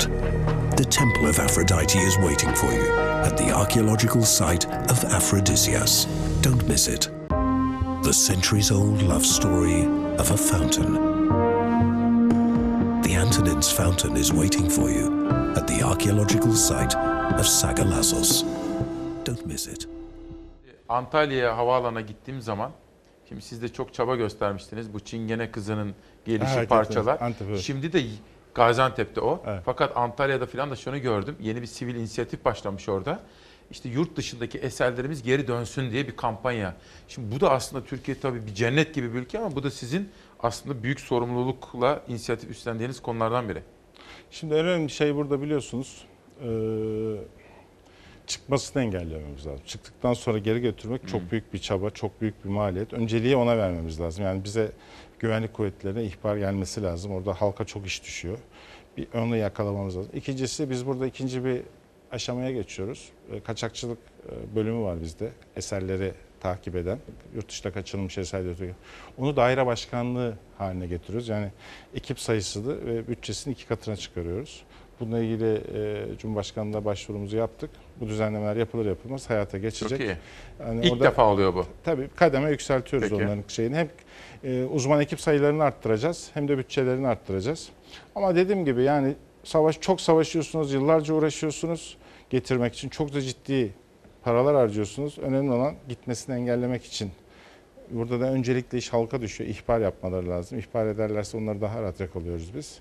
E, Çıktıktan sonra bu zahmetli bir şey süreç ama yapacağız yani. Peki, Sonuçta önemli. hepsinin peşine düşeceğiz. Sayın Bakan şimdi sosyal medyadan da çok soru geliyor. Ben geçtiğimiz hafta Cuma günü Aya Yerine İstanbul Senfoni Orkestrası'nın açılışına Ha, evet. gittim. Sizin telgrafınız da okundu. Orada genç sanatçılarla da konuştum. Ertesi gün belediyenin kültür sanat yılı ona da gittim. Şimdi bakın Berkcan Beniş diyor ki İsmail Bey lütfen bakana sorar mısınız diyor. Yönetmelik var ses yok. Devlet Opera ve Balesi. Devlet tiyatroları. Ee, şöyle, e, onların 20 yıllık bir sorunu vardı. Ben göreve gelir gelmez o işle ilgilendim. Aslında 20 yıllık bir sorunu çözmek üzereyiz, bitirmek üzereyiz.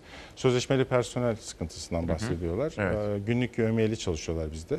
Onları yıllık sözleşmeye geçireceğiz. Bir hukuki bir sıkıntı çıktı. Onu da bu hafta biz bir toplantı yapacağız.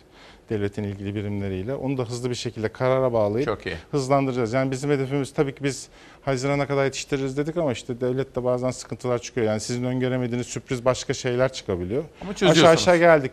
En büyük kısımlarını çözdük. Kararnamesi çıktı, yönetmeliği çıktı, yönetmeliği de çıktı. Bir hukuki bir süreç var çözülmesi, e, netleşmesi gereken. Onu da bu hafta bir toplantı yapıp Önümüzdeki hafta bir toplantı yapıp aramızda netleştireceğiz. Ondan sonra hızlı bir şekilde sözleşmelerini yapacağız arkadaşlarımız. Şimdi bir başkası Yusuf Bey. Sayın Bakanım 10 binin üzerinde seyahat ajantası bakanlığınız tarafından TÜRSAB'ın katkılarıyla hazırlanan 1618 sayılı yasanın meclise sevk edilmesini bekliyoruz diyor. Şimdi 1618 sayılı yasayla ilgili e, Türkiye Seyahat Ajantaları Birliği'nin bize göndermiş olduğu bir çalışma var. Biz beklerdik ki bütün ajantaların veya ajanta derneklerin görüşü alınmış olsun. Maalesef bütün hepsinin çok kısıtlı bir kısmının görüşünün alındığını gördük araya indiğimiz zaman. Hatta TÜRSAB'ın yönetim kurulu üyelerinin dahi yasadan habersiz olduğunu gördük. Daha geniş bir çalışma başlattık. Artı yasanın detaylarına indiğimiz zaman çok tekelci maddeler olduğunu gördük. Yani şimdi bir yasa sadece bir seyahat ajantası için çıkmaz. Turizmin bütün paydaşları ve her şeyden önce toplum için çıkar. Siz tamamen turizm ajantanı tekelci bir yasayı meclise gönderemezsiniz. Gönderseniz de zaten çıkmaz. Bunlarla ilgili üzerinde çalışıyoruz. Bu yıl sonuna kadar yetiştirmeye çalışacağız. Gerekli düzenlemeleri yaptıktan sonra. Basit bir örnek vereyim. Lütfen. Anlayacaksınız. Eğer yasayı biz TÜRSAB'ın istediği şekilde geçirecek olsak bankaların mil programları bir gecede bitiyor. Kapatmamız gerekiyor. Yani topluma aykırı gelen böyle bir saçma bir isteği biz zaten yerine getirme şansımız yok. Bu tarz birçok madde var içerisinde. Onların değişmesini istediği ama bizim değiştirme şansımız yok bu tarz maddeleri. Üzerine biraz daha çalışılması lazım. Yıl sonu itibariyle de hayata geçer diye düşünüyorum. Bir de Sayın Bakan şimdi e, İstanbul Belediyesi'nde Hamidiye suyu var. Bu ikinci Abdülhamit Han'dan geliyor. Şimdi o listelere baktığım zaman ben burada onlara isim isim söylemedim ama Türk Hava Yolları'ndan bahsetmiştim. Onlar beni bilgilendirdiler. Böyle bir sorun olmadığını söylediler. Ben de aktardım burada. Fakat bazı bakanlıklar ve kurumlarında Hamidiye suyu kesildi diye. Sizin bakanlığınızın da adı geçiyor. Bir haberiniz var mı böyle bir şeyden? Valla ben bakanlıkta işte bir yıldan fazla bir sürede bir Hamidiye suyu görmedim. Önce onu söyleyeyim. Kesildi mi kesmedi mi bilmiyorum. Salonlarla da biz bakan olarak ilgilenmiyoruz her şeyden önce ama ben hiç bakanlıkta Hamidiye suyu içmedim ya bugüne kadar. Hani bir buçuk yıldır görmedim zaten. Bizim bakanlıkımızda var mı yok mu onu da bilmiyorum açıkçası. Ama sizin böyle bir talimatınız yok bir şey yok. mi? Zaten biz su alımlarına karışmıyoruz ya bakan seviyesinde. öyle bir şey yok. Yani bazı ön yargılar var. Bu şekilde yaklaşılmasına doğru bilmiyorum. Birçok şey ön yargıdan kaynaklanıyor. Bence. Yani bakın ben size söylüyorum ben 10 15 aydır o bakanlıktayım hiç Hamadiye suyu görmedim yani. Hani öncesinde var mıymış bizim bakanlığımızda onu da bilmiyorum. Tabii bakanlığın çok yayılmış kurumları var. 28 bin tane çalışan var. Bir noktasında vardı da iptal edildi mi edilmedi ama su alımlarına bakan seviyesinde ilgilenmiyoruz yani. Tamam peki. Şimdi bir başka bu da önemli bir meseleydi çünkü. Bir başka mesele daha. Şunu sormak istiyorum. Bu sene rakamlar ne oldu Sayın Bakan? Turist gelen Turist rakamı e, şimdi geçen sene 46.1 milyondu. Bu sene 52 nok- 52.3 milyon civarında bir sayıyla kapatmayı öngörüyoruz. Yani %15 14 küsur artış bekliyoruz. Şimdi bu rakam sizin hedeflerinizin Biz 50 milyon hedefliyorduk biliyorsunuz. E, 2.3 milyon falan üstünde kapatacağız. Sizi öteden beri bildiğimde hep şunu söylersiniz siz. Gelen turist sayısı kadar o turistin kişi başına bıraktığı gelir hep buna odaklanıyorsunuz. Aslında kişi başı demiyorum dikkat edin. Kişi gece gelir diyorum. Biz bundan sonra kişilik gece gecelik kişi başı gelire bakacağız. Yani bizim için turizmde önemli olan gecelik gelirdir. Bakın Hmm. kişi gelire odaklanırsanız yanılırsınız. Hmm. Kişi geliri etkileyen birçok kriter var.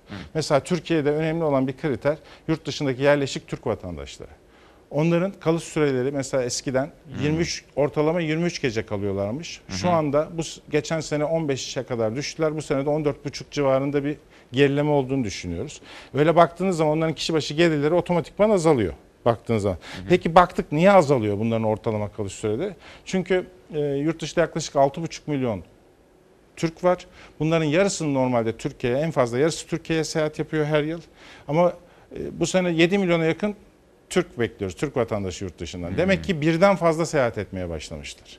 Yani iki kere, üç kere Türkiye'ye her yıl gelmeye başlamışlar. Tabii ne kadar sık gelirlerse kalış süreleri ve geldikleri zamanki ortalama harcamaları da azalıyor. Biz ne kadar gelir elde ettik bu sene turizmden? Turizmden bu sene hedefimiz 34 milyar dolar. Geçen sene 29,5 milyar dolardı. Bu sene 34 milyar Bu dolar. hedeflerin neresinde sizin? Ben gerçekleşeceğini düşünüyorum.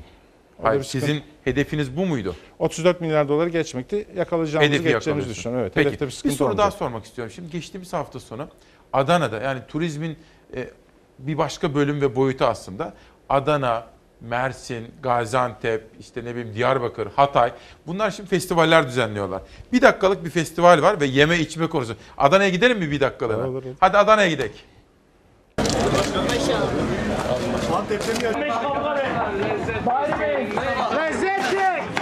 Adana'nın lezzetleri Akdeniz'in enfes tatlarıyla kucaklaştı. Adana Lezzet Festivali Adana'nın sınırlarını aştı. Üçüncü yılında festival Büyük Akdeniz Şöleni temasıyla yapıldı. Yaprak yaprak dökülüyor bunlar be. Buyuruyorum buyuruyorum. Akdeniz ve lezzet kelimeleri yan yana geldiğinde akla ilk gelen şehirlerden biri Adana. Kendine has lezzetleri ve kendi insanına has damak tadıyla nam salmış şehirde bu yıl üçüncüsü düzenlenen lezzet festivali vardı. Yurt içi ve yurt dışından binlerce ziyaretçi akın etti festivale. Adana'nın lezzetlerini tatmak için gelenler Seyhan Nehri kıyısında yapılan ışık şovlarıyla eğlendi. Festivale Adana Valiliği ev sahipliği yaptı. Festivalin gala gecesinde konuşan Adana Valisi Mahmut Demirtaş organizasyonun önemine vurgu yaptı. Üçüncü yılımızda festival ötesine taşıyarak Büyük Akdeniz Şöleni'ne davet ettik. Böylelikle Adana'nın yerel ve geleneksel lezzetlerini Akdeniz'in enfes tatlarıyla birleştiren fevkalade önemli bir organizasyona imza attık. Adana Büyükşehir Belediye Başkanı Zeydan Karalarsa Adana'nın kendisi lezzettir diye konuştu. Bu kentte yaşamak lezzettir. Adana'nın kardeşliği, dayanışması, sevgisi klişe değil, lezzettir. Hafta sonu Lezzet Festivali boyunca şalgam suyu ve kebap tüketimi adeta tavan yaptı. Adana'nın meşhur adeti kahvaltıda ciğerse her zamankinden daha çok ilgi gördü. Ciğeri sevmemek mümkün değil. Hele hele Adana'da yaşıyorsan mutlaka ki sabah ciğerini yiyeceksin. Sabahın erken saatlerinde dolup taştı yine ciğerciler. Gün içinde ise 200'ün üzerinde yerel ve geleneksel lezzet festivalin ziyaretçileriyle buluştu.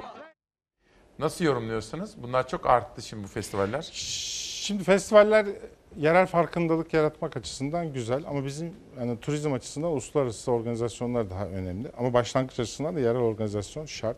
Sayıların artmasında da fayda var. Biliyorsunuz bizim tescilli iki tane şehrimiz var gastronomi alanında UNESCO'dan tescilli. Bir tanesi Antep, Gaziantep, diğeri de Hatay. Şimdi biz bunların zaten 2023'e kadar sayıların 7'ye çıkması için çalışıyoruz. Çıkaracağız da inşallah. Türkiye gastronomi konusunda dünyanın en zengin ülkelerinden biri. Ama en az bilinen yurt dışında sorduğunuz zaman kebap, döner, baklava biraz da dondurma. Tabii. Yani biz kendimizi hep kısıtlamışız, hep Evet. sınırlamışız. Bizim aşmamız gereken kısmı bu. Yani bir sunumun ambalajlamasını iyi yapamamışız. iki tanıtımını iyi yapamamışız. Bununla ilgili en büyük eşiği atlattık. Sürdürülebilir ve devamlı bir bütçe yarattık. Öyle bir sistem yarattık. Biz bu tanıtımı yaptıkça turizm gelirlerimiz artacak. Turizm gelirlerimiz arttıkça tanıtım bütçemiz artacak. O tekrar gelirleri artacak. Birbirini tetikleyen bir ekosistem yani. Önemli olan sistemi kurmak. İsmail Bey biz şu anda sistemi kurduk. O yüzden yani 2023 hedefleri de Türkiye sınırlı değil. Çok daha ilerlere doğru gideceğiz. Gastronomi de çok çok önemli. Basit bir rakam vereyim. Hemen Lütfen. anlayacaksınız. Konaklama 2018 rakamları biz incelediğimizde 10 milyar dolar olduğunu gördük konaklama gelirimizin. Hı. Gastronomi gelirimizde 5 milyar dolar olduğunu gördük. Hı. Bu aslında eşit olması lazım. Yani siz 10 milyar dolar konaklama geliri yapıyorsanız 10 milyar dolar gastronomi geliri yapmanız lazım. Ha, o yüzden gastronomi bizim için önemli turizm ürünlerinden biri. Biz buna yükleneceğiz ki yüklenmeye başladık. Güzel. Geçen sene eğitmen fuarlarımızda tanıtımda. Tanıtımda tanıtım filminde de dikkat ettiniz. Evet, evet, fark gastronomi bir şey. Bundan sonra e, genel tanıtım filmlerimizin tamamında gastronomi olacak. Fuar çalışmalarımızın tamamında gastronomi olacak ve gastronomi ile ilgili birçok Türkiye ile ilgili yazı yurt dışı medyasında görmeye Peki. başlayacaksınız. Kısa kısa rica edeceğim. E, turizmci bir arkadaş. Doluluğumuz iyi ama oda geliri düşük. Çünkü diyor para harcayan Avrupalıdan çok Orta Doğu fazla geliyor diyor. Orta Doğulu diyor. Şimdi e, ben de otelciyim, arkadaş da otelci. Şimdi otelcinin bir tane mantığı vardı. Maalesef Türkiye'de, benim mantığım o değil ama Türkiye'de genelde mantık bu. Önce doluluğu yakalamak ister. Şimdi bakın biz çok yoğun bir dolulukta artış yakaladık. Şimdi 2020'de de 2021'de de en az %15 turizm sayısı, turist sayısında artış hedefliyoruz. Bakın biz bunları gerçekleştireceğiz. Siz zaten doldukça, yok sattıkça bizim otelcimiz öyle cesaretleniyor. Fiyatları kaldırmaya cesaretlen, cesaretlenecekler. Yavaş yavaş konaklama fiyatlarını da kaldıracaklar. Bu eşiği öyle aşacağız. Normalde biraz direnmeleri lazım ama o karakter, o, o filozofi yerleşmemiş, o felsefe yerleşmemiş bizde. Zihniyet değişikliği. O zihniyet değişikliğini yapmam, vizyon değişikliğini yapmamız lazım ama olmuyor. Israr da etmeyelim. Onun yerine süreci onların istediği gibi yönetelim dedik. Biz şimdi her yıl %15 turist sayısını arttıracağız 2 yıl boyunca. Zaten öyle bir doluluğa gelecekler ki ister istemez kendileri fiyatlarını yukarı kaldıracaklar. Eğer siz konaklama fiyatlarını yukarı çekerseniz zaten konaklama konaklama yüksek ödeyen turistin konaklama dışı harcaması da yüksek oluyor. Peki. Bu bir kriter. Bunu da sağlamış olacağız. 2023'te kaç turist bekliyorsunuz? 75 milyon turist hedefimiz var. Gelir? 65 milyar dolar. Peki. Şimdi sizinle kahve... Yani 86 dolar gecelik, Anladım. kişi başı gecelik gelir hedefliyoruz. İddialı hedefler. Bir de aslında... Çok iddialı değil. Bakın 2014'te 83 doları görmüş Türk. Biz hedefi yakalayıp biraz üstüne çıkmak istiyoruz. Yani aslında tamamen başarılması fark ya. etmez. Sonuçta görmüş, Geliriz, gördük peki. mü gördük. Anlatabiliyor muyum? O 83 çok rahat 86 dolar yapacağız. Rahat olsun herkes. Bizim hedefimiz zaten bunlar değil. Bakın bunlar hani herkesin kabul göreceği rakamlar. Bizim inancımız çok yüksek. Şu krizi nasıl hızlı atlattık? Hiç Thomas hissettirmeden geçiyoruz. A- 2023 hedeflerini de çok rahat yakalayacağız. Üstüne Peki. çıkacağız inşallah. Peki. Şimdi sizinle sade kahve içerken ben Evet. birazcık kültürde konuşmak istiyorum. Biraz Tamam. fazla da konuşmak istiyorum. Olur. Bir gün ayrıca sadece kültür içinde geliniz Olur, lütfen. Çünkü Adana'ya gitmiştim mesela. Orada altın kozayı kazanan genç çocuk titriyordu. Kültür Bakanı da bize destek olsun diyordu mesela. Onları biraz konuşmak istiyorum sizinle sonra. Efendim izin verirseniz ben konuğuma bir sade kahve ikram edeceğim. Onu uğurlayacağım. Aranıza bugünü kapatmak üzere geri geleceğim. Bir yere gitmeyiniz. İşte her sabah yeni bir sürpriz, yeni bir ruh, yeni bir kimlik, yeni bir hediye size. Ne getireceği bilinmez. Hayat işte bu nedenle çok hoş. Selma Koruk yeni çıkan kitaplara bakıyorum. Dünden yarına fısıltılar. Faruk Albay'dan yeni çıkan bir kitap ve Selami Tıraşlar. Şükrü Erbaş'la kapatacağım. Bu arada yan tarafta isimlerini gördüğünüz bütün ekip arkadaşlarıma, Serdar Erdoğan yönetimindeki bütün rejimize, Zeray Kınacı, bütün haberci ekibimize, Savaş Yıldız kardeşime, gazeteyi beraber çizdiğimiz Nazan kardeşime, bütün ekip arkadaşlarıma ve ayrıca danışmanıma Nihal Kemaloğlu'na içtenlikle teşekkürü bir borç bilirim. Şükrü Erbaş diyor ki, İnsan acısından utanır mı? Döktüğüm yaşlarla zehirleniyorum. Karısına nasıl bir aşık, nasıl güzel bir aşk. Bizden geçti de demiştin, bizden geçti de. Hepsi ölümün rahminde. Bu çocuklar bu ülkede, hadi bizden geçti de bu çocuklar bu ülkede nasıl yaşayacaklar?